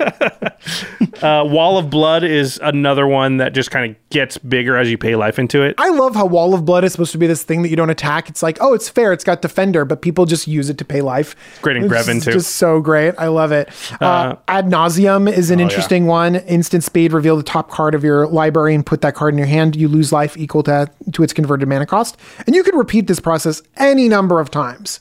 Usually, ad nauseam decks have very low low CMC, and they use it almost as a they use it as a combo gatherer. Mm-hmm. So they are like, I know I'm going to go 30 cards deep and hopefully find like two pieces to my combo or my entire combo. But this is a thing where in Willow Dusk you could sort of do that and just go until you're like, oh, I've lost 20 life or whatever I need to to be able to knock somebody out, or you know, put a bunch of counters on something. Yeah. Um, unspeakable symbol. This pay pay three life to put a plus one plus one counter on target creature. We can see that Willow Dusk has a little bit of a higher rate than that, but Yep. still paying a bunch of life, put a plus one plus one counter on thing, tap it, put even more plus one plus one counters on something. You can make your creatures really relevant out of, out of nowhere. I mean, what I like about everything we've mentioned so far is that the paying of the life part of it is all free. There's no mana involved with that. So once you play those cards, you're just like, I get to choose the amount of life I want to lose. And so I can calculate exactly how much I want Willow Dusk to put onto something. Well, now we're moving into one that actually costs mana to to pay. Uh, it's let's see if you like this one. It's Vilis, Still like it. Broker of Blood. Spoiler alert. Five black, black, black for an 8 8 flying demon. Black, pay two life. Target creature gets minus one, minus one until end of turn. Whenever you lose life, draw that many cards. Oh, this synergizes with Yeah. everything. With Yeah. everything in this deck. You lose life and suddenly you're drawing even more cards. Suddenly the your hatred is drawing you a card, your unspeakable symbol is drawing you cards. It's like just draw, draw, draw, draw. It's crazy. And it has everything you need on it if those other things aren't going on, right? It has the ability to pay the life and do something, remove creatures, draw the cards. You know, you don't need anything else with Willow Dusk. And it's also a huge creature that Willow Dusk could then give the counters to, which can swing out and kill your opponents. I think that this next card fits perfectly. It's Kirik, son of Yog Yugmoth. Yawgmoth. Four Phyrexian Black, Phyrexian Black, Phyrexian Black for a 2 2 legendary horror minion. It has lifelink, and for each black in a cost, you may pay two life rather than pay that mana. Whenever you cast a black spell, put a plus one plus one counter on Kirk. Kirik. I like Kirk. Okay. It's Like- Kirik though. it's sure it is. It's Menachem. I've been told it's Kirik, but I son don't of know. Yawgmoth. He's also not Yawgmoth's son. It's weird. I know. Wait, Go. he's not Yawgmoth's son? We can't get into this. Yeah, we don't have time to get into This this. But here's the thing. Uh, just imagine you play stuff for free, Yep. really cheap. Like you cheat on mana, uh, but at the cost of life. But then you stack the plus one plus one counters on this. It gets bigger too, and it has life link as well. Well, and it synergizes so well because Phyrexian mana is paying life. Yeah. So Oh, that is counting towards your Willow Dusk total, right? And then you're putting all the counters onto Kirik and swinging with that lifelink. And it also is allowing you to cast so much more stuff than you'd be able to. Yeah. Another card that I've been really impressed with in every deck is Command the Dread Horde. Oh, yeah. Six mana, and you just say, like, all right, let's pick and choose the creatures and planeswalkers, bring that back, bring that back, bring that back. And oftentimes you're taking 15, 18 damage. And again, you have a little bit more control over how much damage you take. You have almost full control over it. Yeah, Yeah. and- it, basically, you can pick creatures in graveyards and then return them to the battlefield under your control, and then you lose life equal to the converted mana cost or the mana value of all the creatures you chose. It's kind of like a cheap Rise of the Dark Realms, uh, but it ends up being very, very powerful because 18 mana worth of stuff for six mana is just crazy. And then if you're in addition to that, you're like, also, Willow Dusk is now going to tap and put 18 plus one plus one counters on something. Uh, can become super nuts. So, yeah, I really like that. So we've lost a lot of life in this section of the. Of the episode That makes right some now. people scared. We've lost a lot of life, yeah. Because remember, you can also trigger this by gaining life. you Yeah, know? so the next chapter is called Life Gain is also your gain. Yeah. So, uh, classic Gray Merchant of Asphodel, you know, you can drain the table for your devotion, and oftentimes because you're draining each opponent, you're gaining a ton of life. I mean, even with just Willow Dusk, Gray Merchant, that's drain everybody for three, you gain nine, then tap Willow Dusk and put nine counters on it. Like, that's pretty good. And that's the Oh. great. most modest Gray Merchant that will ever be cast in ever. Absolutely. Usually it just wins the game, actually. we have little things like Essence Warden can give you some reliable life gain. Uh, Erebos' Intervention, that's removal or some life gain going on there. It's a pretty flexible removal spell. You have Weather the Storm. Weather the Storm is a storm card that gains three life. It's a storm card. Yeah, here. That's it crazy. sounds a little bit nuts, but I think if you could just cast two spells and Weather the Storm is going to gain you nine life. If you had one in a green, gain nine, put nine one one counters on something, you would play that card, and not yeah, you would. Yeah, and so that's why it becomes, I think, good enough because it is so cheap to gain you some life. Do you know what I really like is Disciple of Bolas Yeah. and Momentous Fall. Both of these will have you sacrifice a creature and draw cards and gain life. Yeah.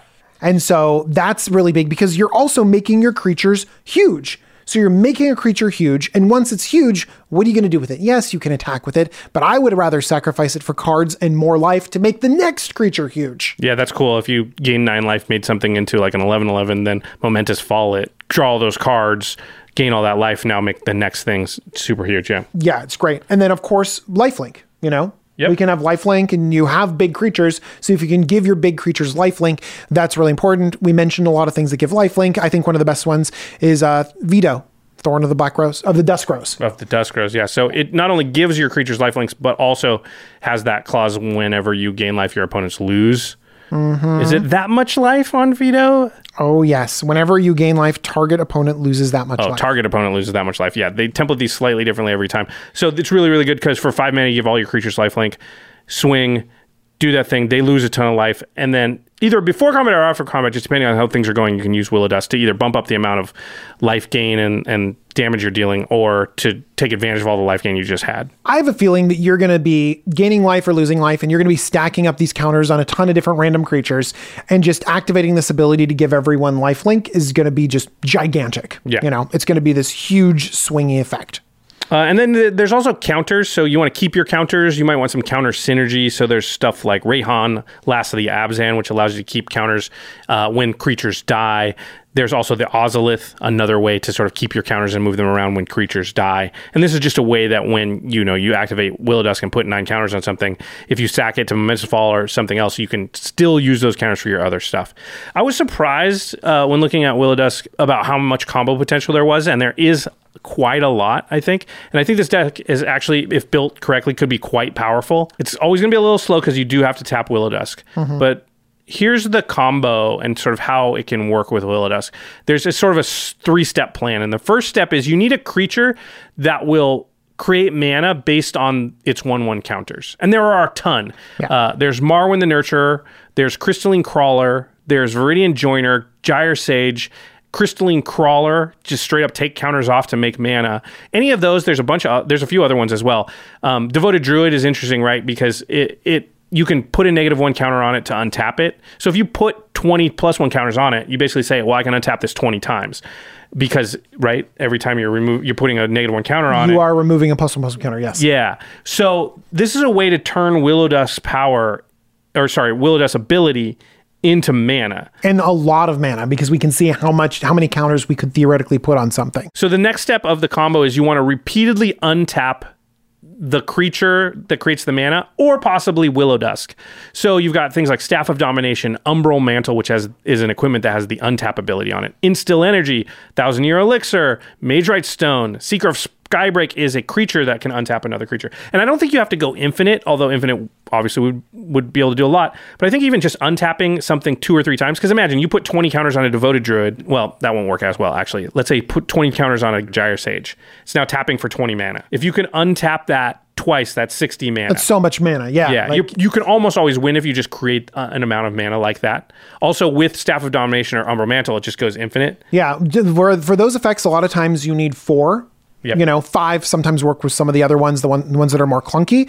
And remember, we were talking about like tons of counters on these things. you know what I nine, mean? 10 Like, counters easy. Marwyn, the Nurturer, like taps for its power, and it's a one-one already. You just need to put three plus one plus one counters on there for it to suddenly start activating all of this combo potential, and you're going to be able to get tons more counters on it. So.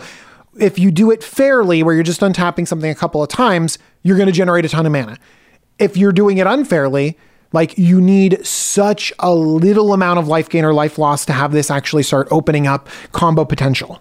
And all this untapped stuff is still good with Willow Dusk, right? Because you can just tap her, put four one one counters on something, untap her, do it again. Now you've put eight, and it's still like a good thing to be doing. And then the last part of the process, once you've made a lot of mana, is the easy part, right? It's easy to profit from having a lot of mana. So you can exsanguinate, you can torment of hailfire, you can essence harvest, Aetherflux Reservoir, just gain a ton of life, cast a million things, kill them with the reservoir. Walking Ballista, Triskelion. It's easy to have, you know, seven, eight, nine cards in the deck that just say, okay, if I ever create infinite or, you know, it doesn't have to be infinite, just a lot, 150 mana, I can immediately win the game with one of these cards. A lot of these too, like exsanguinate too, you exsanguinate for just like a value exsanguinate, you gain all that life, and suddenly you have a way to unlock some of these big uh, plus one plus one counter synergies. Yeah, it doesn't just have to be a game ender. It's actually a fine, decent value play in the mid game. It's Yeah. just I gained a lot of life and Willow Dusk is going to dump 20 counters onto something. Yeah, same thing with like uh, the Aetherflux Reservoir, something like that. Just like you can you can use these as ways to get there along with finishers, which is really good for a finisher. Yeah. So Willow Dusk, I think, actually quite impressive as far as like I think it can be built quite powerfully. Mm-hmm. But I like that it has the tap ability as like an additional hurdle you have to jump through, so it's not going to be like CEDH combo level. Yeah. All right, let's talk about the next Witherbloom commander. It is Gyome. Gyome? Gyome? I think it's Gyome. Gyome Master Chef. Two black, green, four mana. For a 5 3 troll warlock with trample. At the beginning of your end step, create a number of food tokens equal to the number of non token creatures you had enter the battlefield under your control this turn. So for every non token creature you have enter the battlefield during your turn, on your end step, you get that many food. Hmm. And you can pay one sack of food and create and target creature gains indestructible until end of turn and tap it. So I actually like this a lot because I like the ability to play creatures and not have them die, to give them indestructible, you know? So just on face value of this flavorful little chef guy Flavorful. that says, yeah, that says, He's going to Flavor Town. hey, if you come to my kitchen, you're going to get some food. You know, everyone that comes, you get a meal. I like that.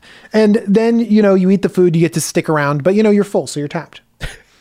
I do like, and you wrote down you can tap down your opponent's blockers with this thing because it says target creature, so you can distract your opponent's creatures with food. You can just be like, have a food, and it's Yeah. like, just like, yum. And then it just It's like I have to eat that thing. It's like the old thing where you got to sneak past the dog and you throw a steak, you know, in the cartoons. Oh my gosh. Yeah. So is there like a food tribal deck? Like, is it? That's the question I think. Is is it is there a food tribal deck and is this a food tribal deck the first thing we're going to write down has nothing to do with food here it's the the um, category is creatures that want to be tapped Yeah, so we got like uh, inspired creatures like King Macar or Painseer. I like King Macar. It's two black black for a 2 3 legendary human with inspired. Whenever King Macar, the gold curse, becomes untapped, you may exile target creature. If you do, put a colorless artifact token named gold onto the battlefield. It has sacrifice this artifact, add one mana of any color to your mana pool. So you are killing and ramping stuff like pretty easily. Like normally you'd be like, how am I going to tap this creature? Do I Right. attack with it? It's only a 2 3 and it's so valuable. But now you're just like, here, eat some food, king. Yep. And then, and then when you untap untap, it, you exile And you exile something and you ramp yourself. Oh my gosh. It's Uh, so good. pain seer is also a card with inspired that acts like a Dark Confidant Yeah, untap, draw card, lose some life. Good stuff. uh, okay then let's talk about food though F- uh, i named the next chapter feed your inner foodie All right. feed your foodie Feed it.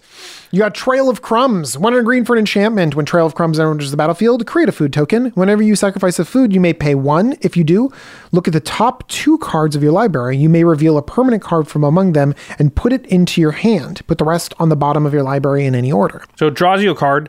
Uh, probably going to do that most of the time. You're going to have a lot of permanence in this deck. And it's whenever you sacrifice a food, you don't have to sacrifice the food to the food's ability. Yeah, a lot of times when we were playing this in limited, you would have to pay two and then pay an extra one to hopefully draw a card. And sometimes it ended up being a land, and you're like, "Rrr." but I have a feeling that Permanent, right? Yeah, permanent. So- but like, yeah, you can you just miss the spells. Yeah, you got yeah, but you can get those creatures. Um, yeah, this, if you sacrifice the food to Gyome's ability, it still counts as sacrificing food. so- Exactly. yeah. So now it's just one to get that thing. But I actually think one of the bigger bigger ones that you're excited about would be Savvy Hunter. One, a black and a green for a 3 3 human warrior. Whenever Savvy Hunter attacks or blocks, create a food token. But it also has sacrifice two foods, draw a card. That's really cool. I want to mar- turn my foods into card draw. Uh, and then there's some token strategies with food. I think Second Harvest, Parallel Lives will allow you to make double the amount of food tokens, which is really good with Savvy Hunter, draw more cards. Um, so I think food itself, like a lot of the cards are underpowered, and I don't think you're going to have a ton of cards that deal with food tokens directly. Yeah, they really are. So I think that we have to pivot into just like, well, these are artifacts because Yes. there are a bunch of cards that deal really strongly with artifacts. And so if you kind of look at Gyome as an artifact creator and say, like, okay, what kind of cards take advantage of having a lot of artifacts on the battlefield? So let's talk about artifact synergies here. Marionette Master is a classic one. Um, we've seen Jimmy play it on game nights a few times. You want to read it? I love it. It's four black black for a one three human artificer. It has fabricate three, which means you can put three plus one plus one counters on it to make it a four six, or you can have three little servos on the battlefield. You want the servos Oh, because wait, what, what about if? uh You- well, we'll talk about Yeah, it. yeah. We'll argue about it. It'll be great. Whenever oh an yeah, you, artifact. you might not want the servos. I'm sorry. Yeah. Yeah, yeah. Whenever an artifact you control is put into a graveyard from the battlefield, target opponent loses life equal to Marionette Master's power. Yeah, yeah. Sorry, sorry. I, I got this mixed up. You're right. You do not want the servos a lot of times with Marionette Master because now whenever foods are entering, uh, you're or sorry, whenever foods are leaving, you're sacrificing them. Marionette Master is going four, four, Yeah, draining four. four. Yeah, Yeah. Pretty cool. That's really great, especially because it's going to create food, and Gyome's going to have a lot of food on the battlefield too. And you just and you don't have to pay two a lot of times. You can just use this ability to keep draining your opponents out.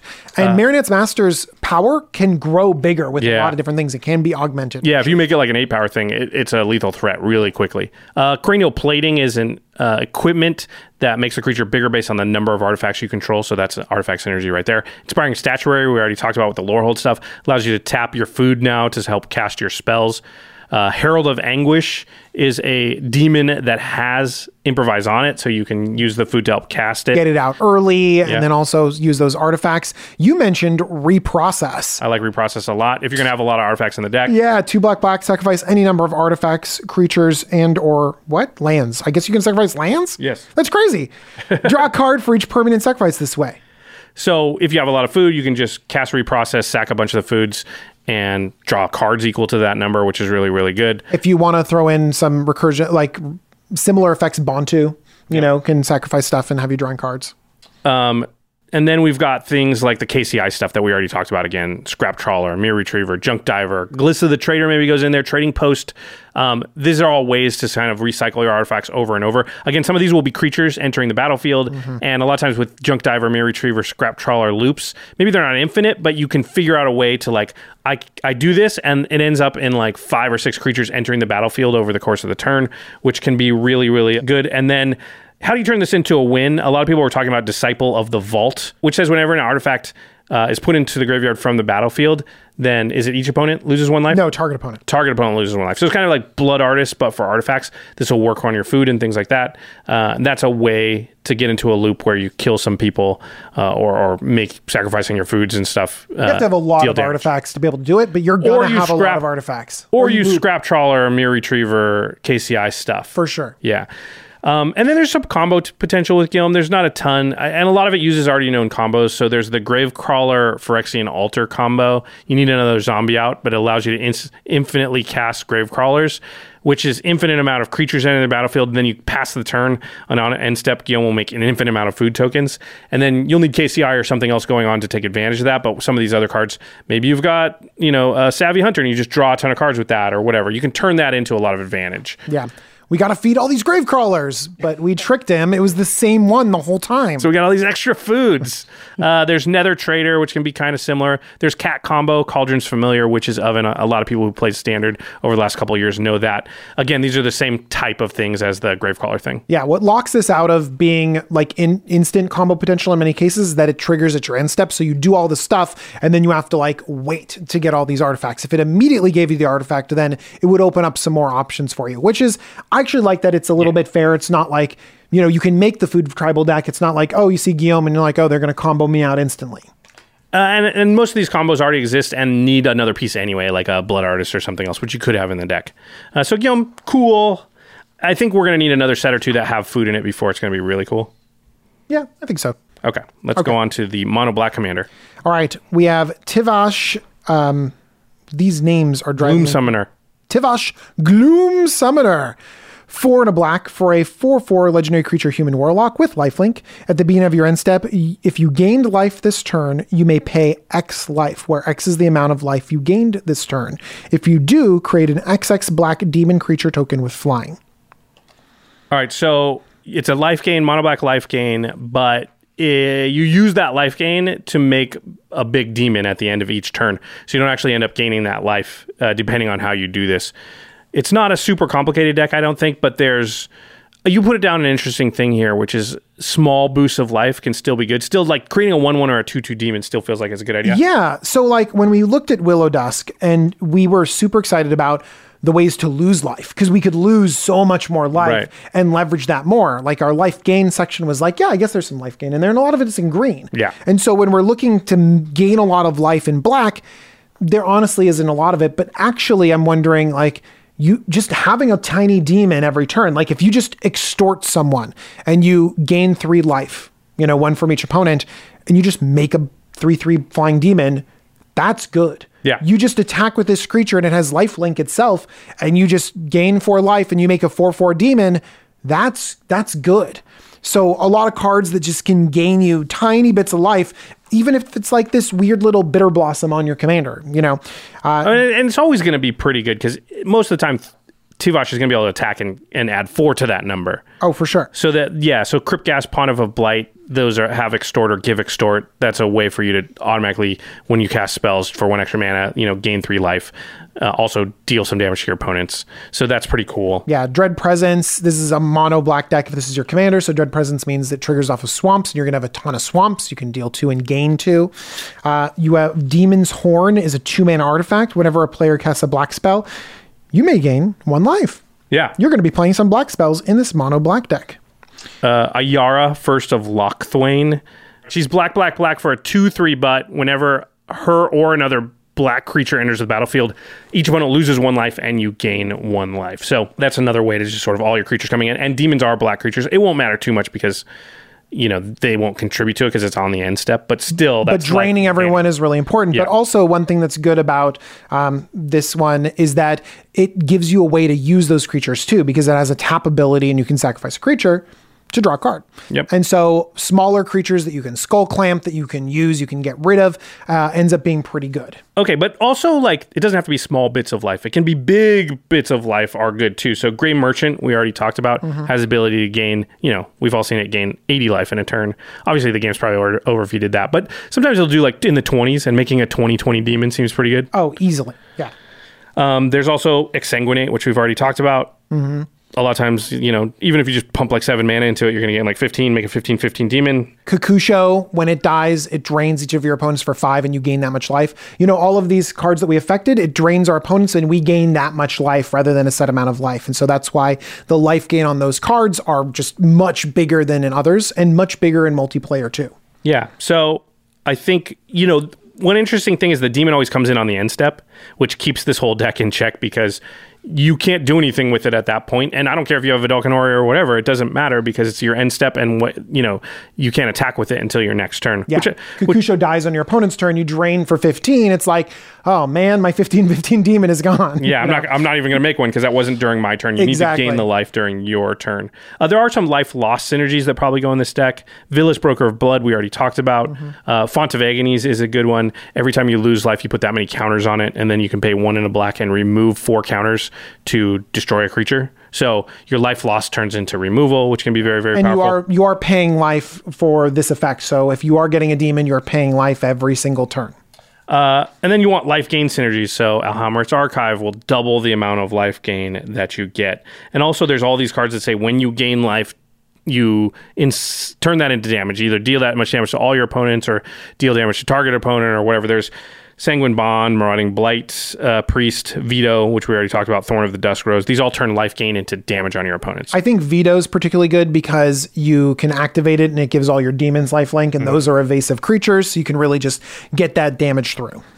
Yeah, I think I like the fact that actually they chose to put the token coming in on the end step on this because I think this makes this a good casual power level deck. Like if you're in, you know, we hear from people all the time and they're in, they're like, uh, I build power, more powerful decks than the rest of my playgroup and my playgroup has a hard time with it. What should I do? I think picking something like Tivash as your commander, which just naturally can only get so powerful because you cannot. There's no way around the fact that I can't attack with my demons right away. That will actually make it so there's just a hard limit on how powerful this deck can be. I agree. I agree. And I think that people are going to slowly realize that just making two twos, three threes, four fours actually like starts taking over and it ends up being really fun. Right. All right, we got one more commander to go. One more card to go in all of Strixhaven. Are you ready?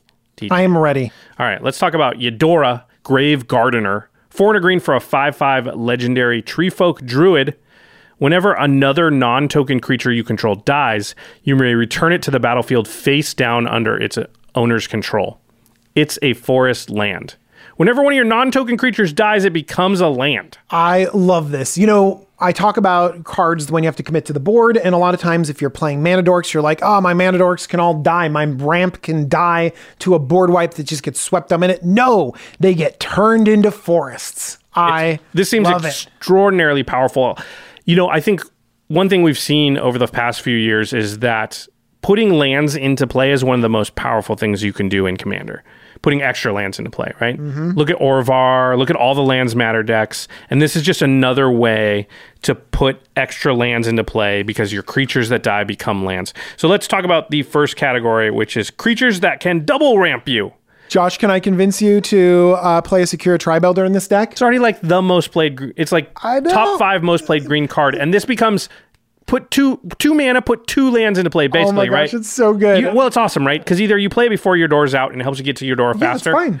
Or, because you're already playing Sakura-Tribe Elder and tons of decks anyway, just for that. But then if you the downside of Sakura-Tribe Elder can be like later in the game, it's it's a little bit more crappy. But in this case, no, you just sack it, get the land into play tapped, and then it also comes back onto the battlefield face down under owner's control. It's a forest land. By the way, too, the lands Yedora puts into play are not tapped. I have no idea why that's. I have no idea why that's the case. It case. seems It's like amazing. totally a mistake, but the the yeah, I don't know. So anyway, There are other ones too. I mean, uh, Sakura-Tribe Elder is the headliner of this, but Burnished Hart, Dawn Treader Elk are really great. But you know, there's a ton of different green creatures that can sacrifice to give us value. Yeah, creatures that sack themselves, I think, are so so powerful with Yedora because they're going to do all the work for you. Well, and I- you're going to usually get something for sacrificing creatures. 'Cause Green have all these creatures. They're like, sacrifice this, do the do the thing. Now it turns into a land. Can I convince you to sacrifice two creatures? Magus of the Order, Oh, boy. two green green for a 3 3 human wizard. Green tap, sacrifice Magus of the Order and another green creature to search your library for a green creature card, put it onto the battlefield, then shuffle your library. And then they both the sacked creatures, the the Magus of the Order and this creature you sacked turn into forest lands. Ah, it's so good. And you get like whatever big creature you want straight on the battlefield. You know, natural order would be good in this deck too. That's true. For Well- sure. Anything that sacrifices. Uh, there's also Emrakul's Evangel, two and a green for a 3 2 human horror.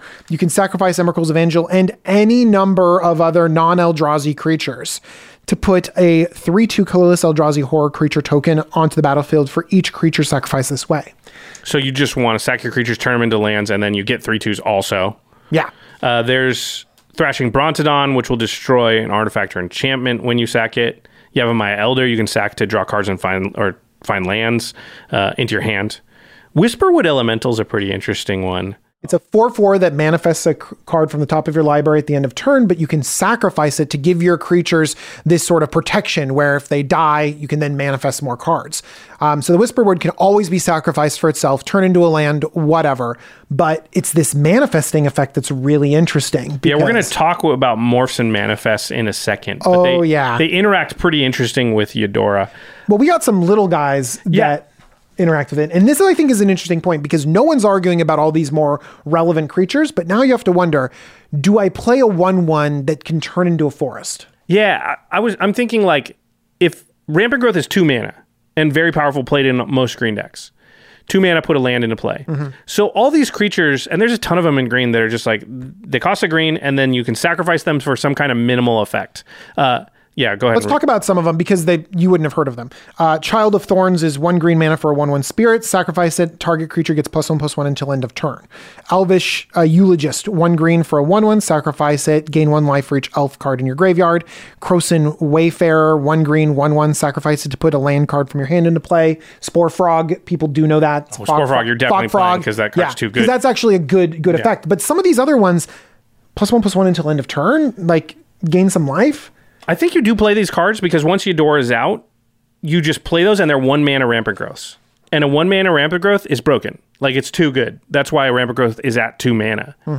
And so I do think the one mana, I think you don't want 50 of those cards, but I think you could stand to have like five or six of those cards because you're going to ramp into your Yedora. So I'm guessing you're getting your Yedora out on turn three or four every single game Yes, which for sure. means that on the following turn you just go you know play two or three of these things sack them and uh, again they're mana neutral Mm-hmm. because those forests that they turn into come into play untapped so they cost you nothing they just put extra lands into play The thing that I- the the reason why I think that I like these a lot is because uh, creatures can sometimes be useful when they're just creatures. Yeah. You know, we talked about artifacts just being useful when they're artifacts.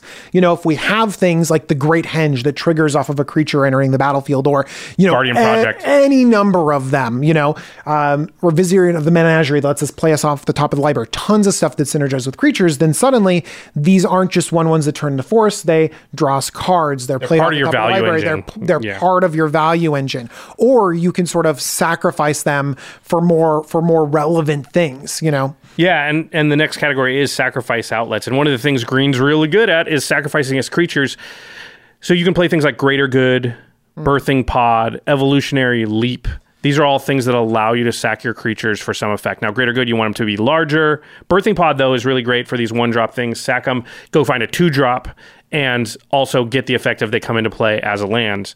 Um, that's probably going to be better than most of the effects like Child of Thorns and Elvish Eulogist already have on them, right? Oh, yeah. And I'd that gives you another creature that you can then sack and turn into a land. or get your Sakura-Tribe Elder and get two more lands Yeah, and evolutionary leap obviously great because it just turns it into card draw.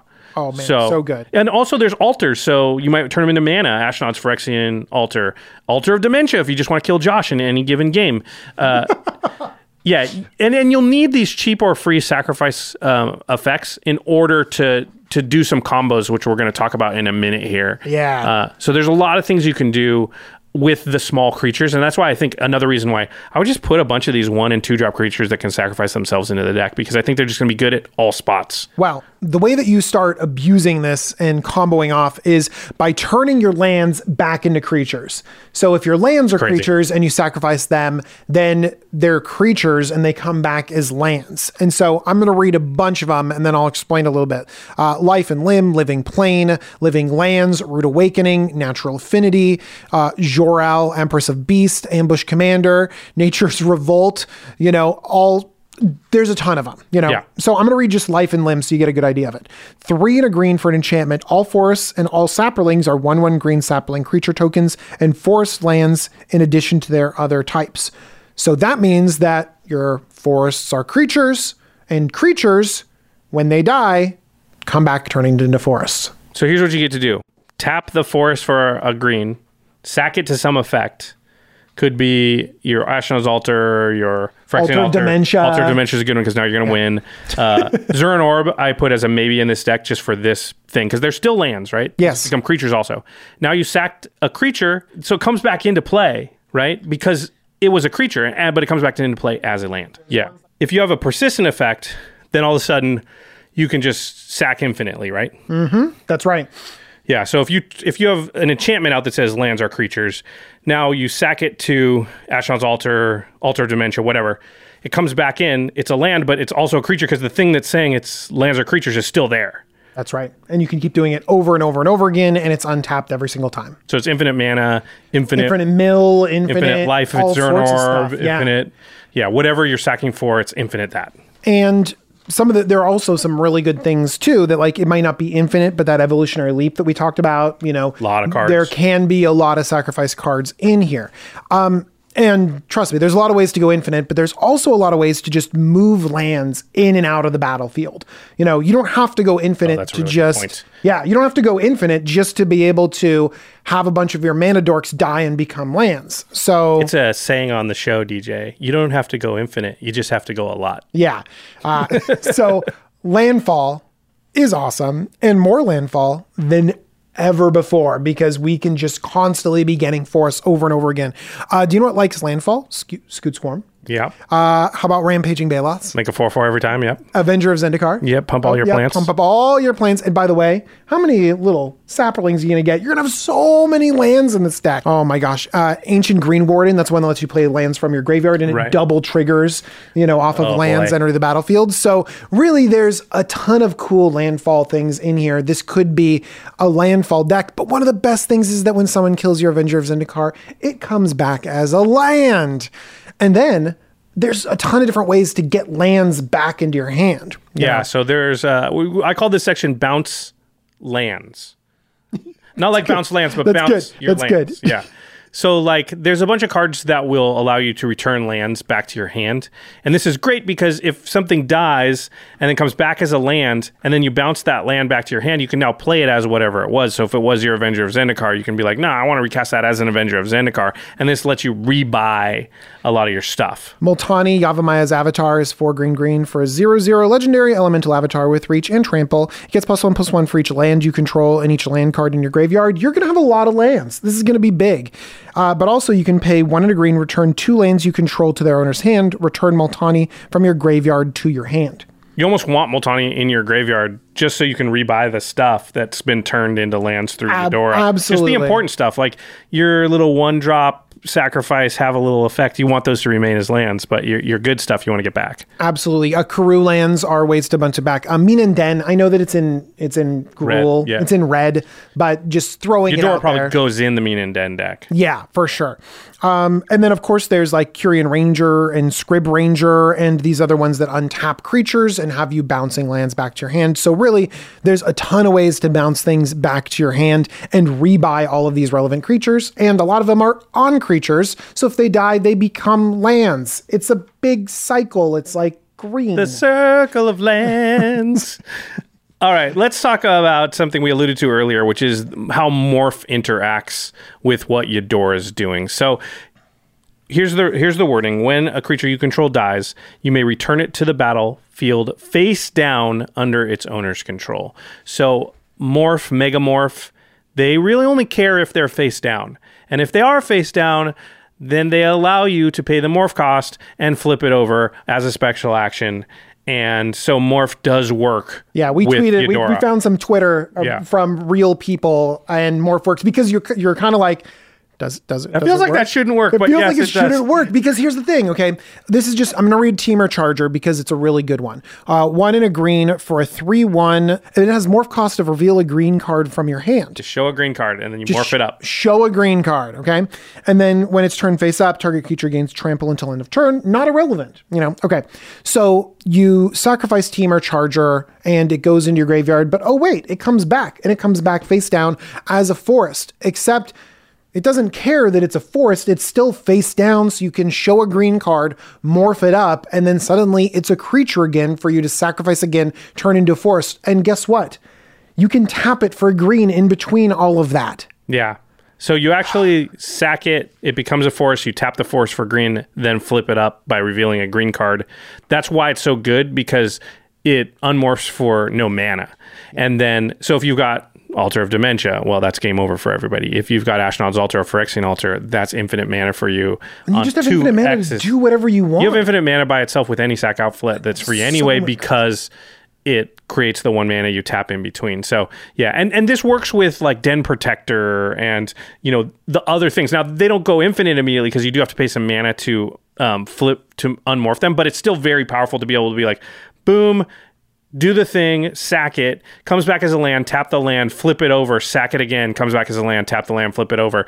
That's going to get you like a ton, a ton of value, even if it's not infinite. The ones that can go infinite is uh, just in case you care, is Proteus Machine, which morphs for zero, and Branchsnap Lorian, which morphs for a single green. Because remember, like even one green works because you can tap the forest. So Yeah. you can keep getting that sacrifice value even though you don't get infinite mana straight off of that. And but a lot right about- will go infinite with Ashnods or Oh, yeah. uh, Phyrexian Altar because you can basically create two to three mana depending on which one of those are. So You mentioned Den Protector. I like Thelonite Hermit because like morph creatures are just good, and this one's just fun because it basically is a four mana one one that gives all saprolings plus one plus one. but it has morph. But it has morph, and it morphs for uh, three green green. When it's turned face up, create four one one green saproling creature tokens. So you can literally like just keep looping this. And I know it costs you know three green green, but looping this can create a ton of tokens and really fill the battlefield. And you, as you go through it, you are going to gain one green mana as you tap it,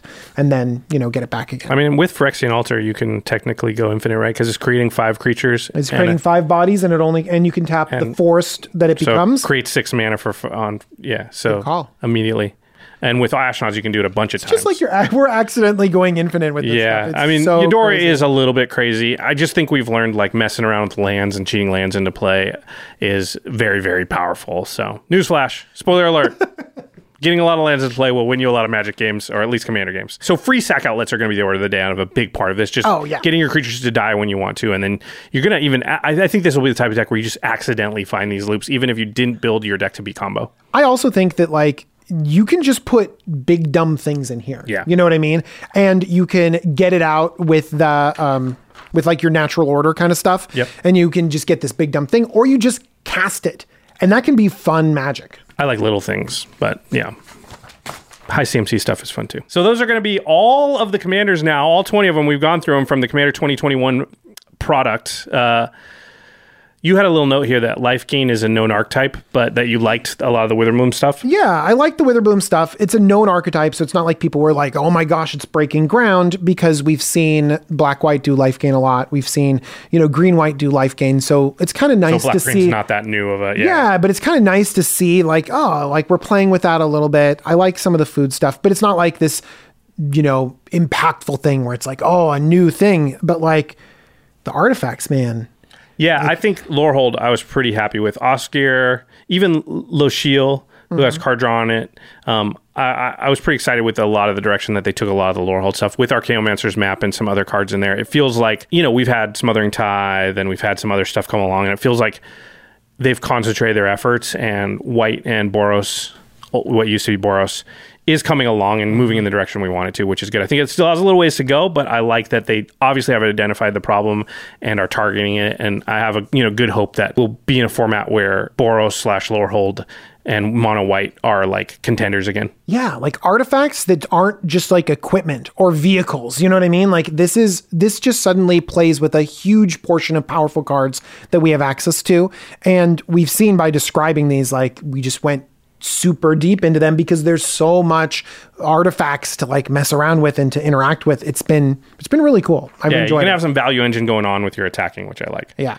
All right, let's do what we always do at the end here. And remember, for these next two, um, for our award ceremony for the C21 stuff, which is we're going to be talking about our most, who we think the most powerful new commander from C21 is and who our favorites are. Uh, we are going to be considering all of the C20 precon stuff. So this will include Quandrix, Silver Quill, and Prismari, along with Witherbloom and Lorehold. So most powerful new commander from C21. DJ, let's read the nominees real quick here. And the nominees are Veyran, Voice of Duality. That's the Spell Harmonicon one. Rionya, Fire Dancer. That's the mono red one that creates uh, sort of kiki jiki tokens of stuff based on how many instants and sorceries you've cast. Willow Dusk, Essence Seer. Um, the one that taps and adds counters equal to the amount of life you've either gained or lost. Osgir, the Reconstructor, which is the one that exiles thing artifacts from your graveyards and make t- two token copies of them. And then Yedora, the Grave Gardener, which is the last one we talked about, that when your creatures die, they become forests.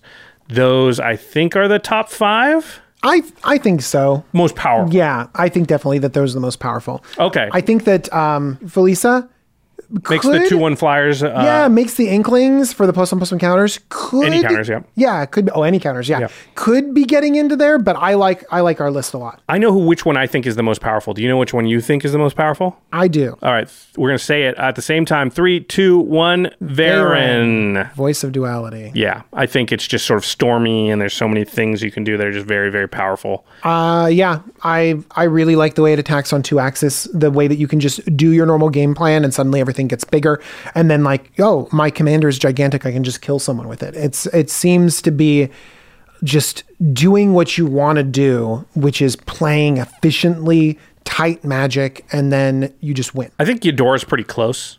I think Yedora is also I very think- powerful. I think if Yedora wasn't a five drop, Yeah. it would it would actually. but it is in mono green, Mm-hmm. and five is not a big ask in mono green. Like I said, I think a lot of games you're going to cast that on turn three. Hmm. So I think Yedora is going to be very, very strong and could potentially be more powerful than Veyran. We could be wrong. It's at least in the conversation. I think all the rest of these, Osgir or Willowdusk, they both have to tap.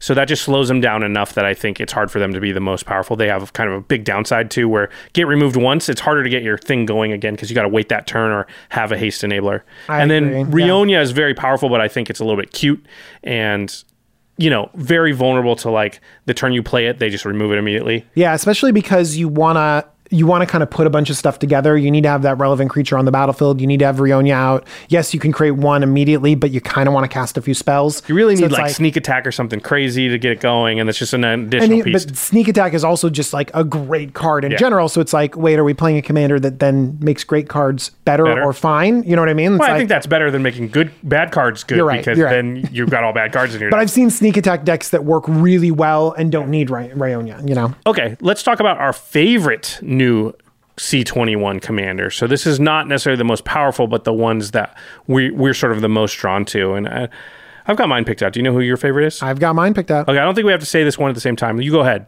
Uh, it's Rionya Fire Dancer. I just talked about how maybe she was a little bit cute, but she makes copies. She storms off creatures. It's so much fun. I've just did searches on all the cool red creatures and like literally said, "Oh my gosh, I can just red storm creatures out." It's it's awesome. That's funny because I I think I would pick Rionya as my favorite, the one that I'm most likely to like build a deck around. I think Osgir is second for me, hmm. but Rionya does look very very cool. Just that, yeah, the ability to just be like go off, sneak something out, make five copies of it, do something nuts. Oh, yeah. sounds fun.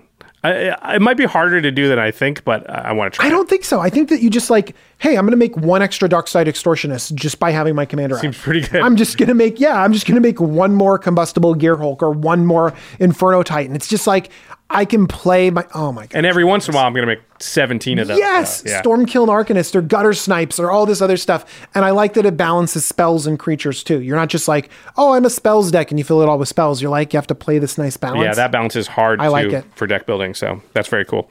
All right, to the listeners, who cares what our favorite new commander is? What is your favorite new commander from C21 from the Strixhaven precons? Are there any that you've already built or ones that you are planning on building? We want to know. Let us know in the comments uh, on Twitter, email. People don't usually email us that, that kind of Yeah. stuff, but you can. Uh, in the Discord if you're a patron. and if you do, if you are in the midst of building anything, we would like you to consider going to cardkingdom.com slash command zone to purchase your magic products, singles, anything at all.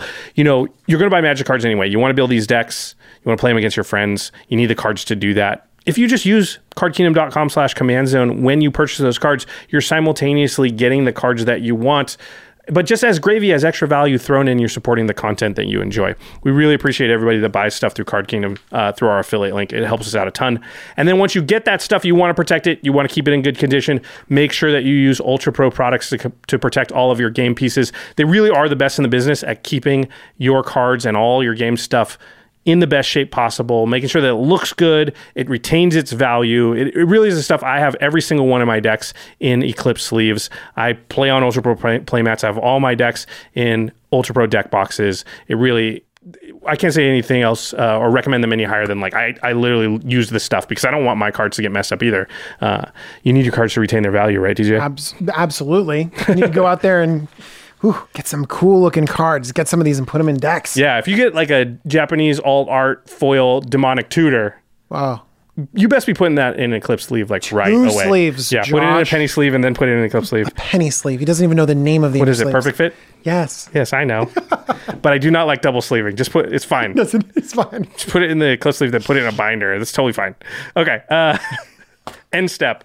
We are not doing an end step because once again we are still doing a lot. We're gonna start video. those up again though. We will. Once we start doing one episode for the podcast a week, then we'll have time to think about end steps I, again. I have end steps stored up, so we're good. This is great. DJ end step. He's the end step captain for a while because I don't have that many cool things. Um, all right. Big thanks to our editing, graphics, and logistics team with it, which is. I'm gonna take a breath.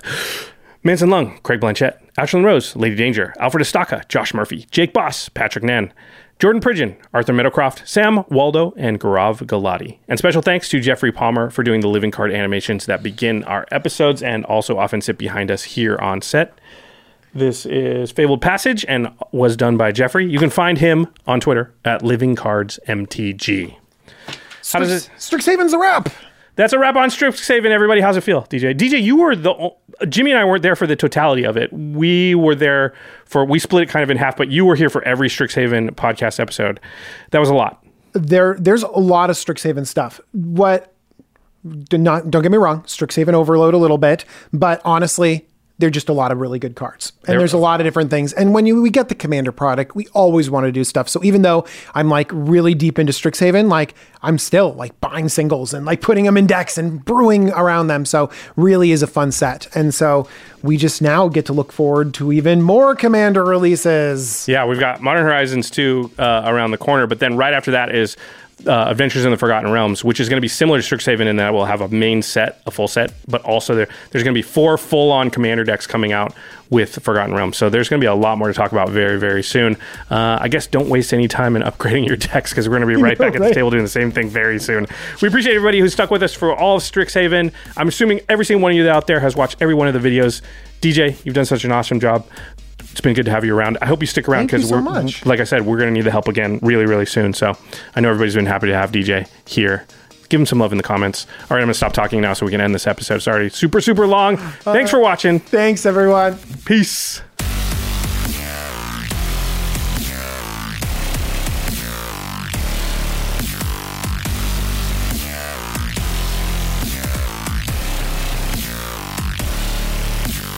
Thank you for your attention.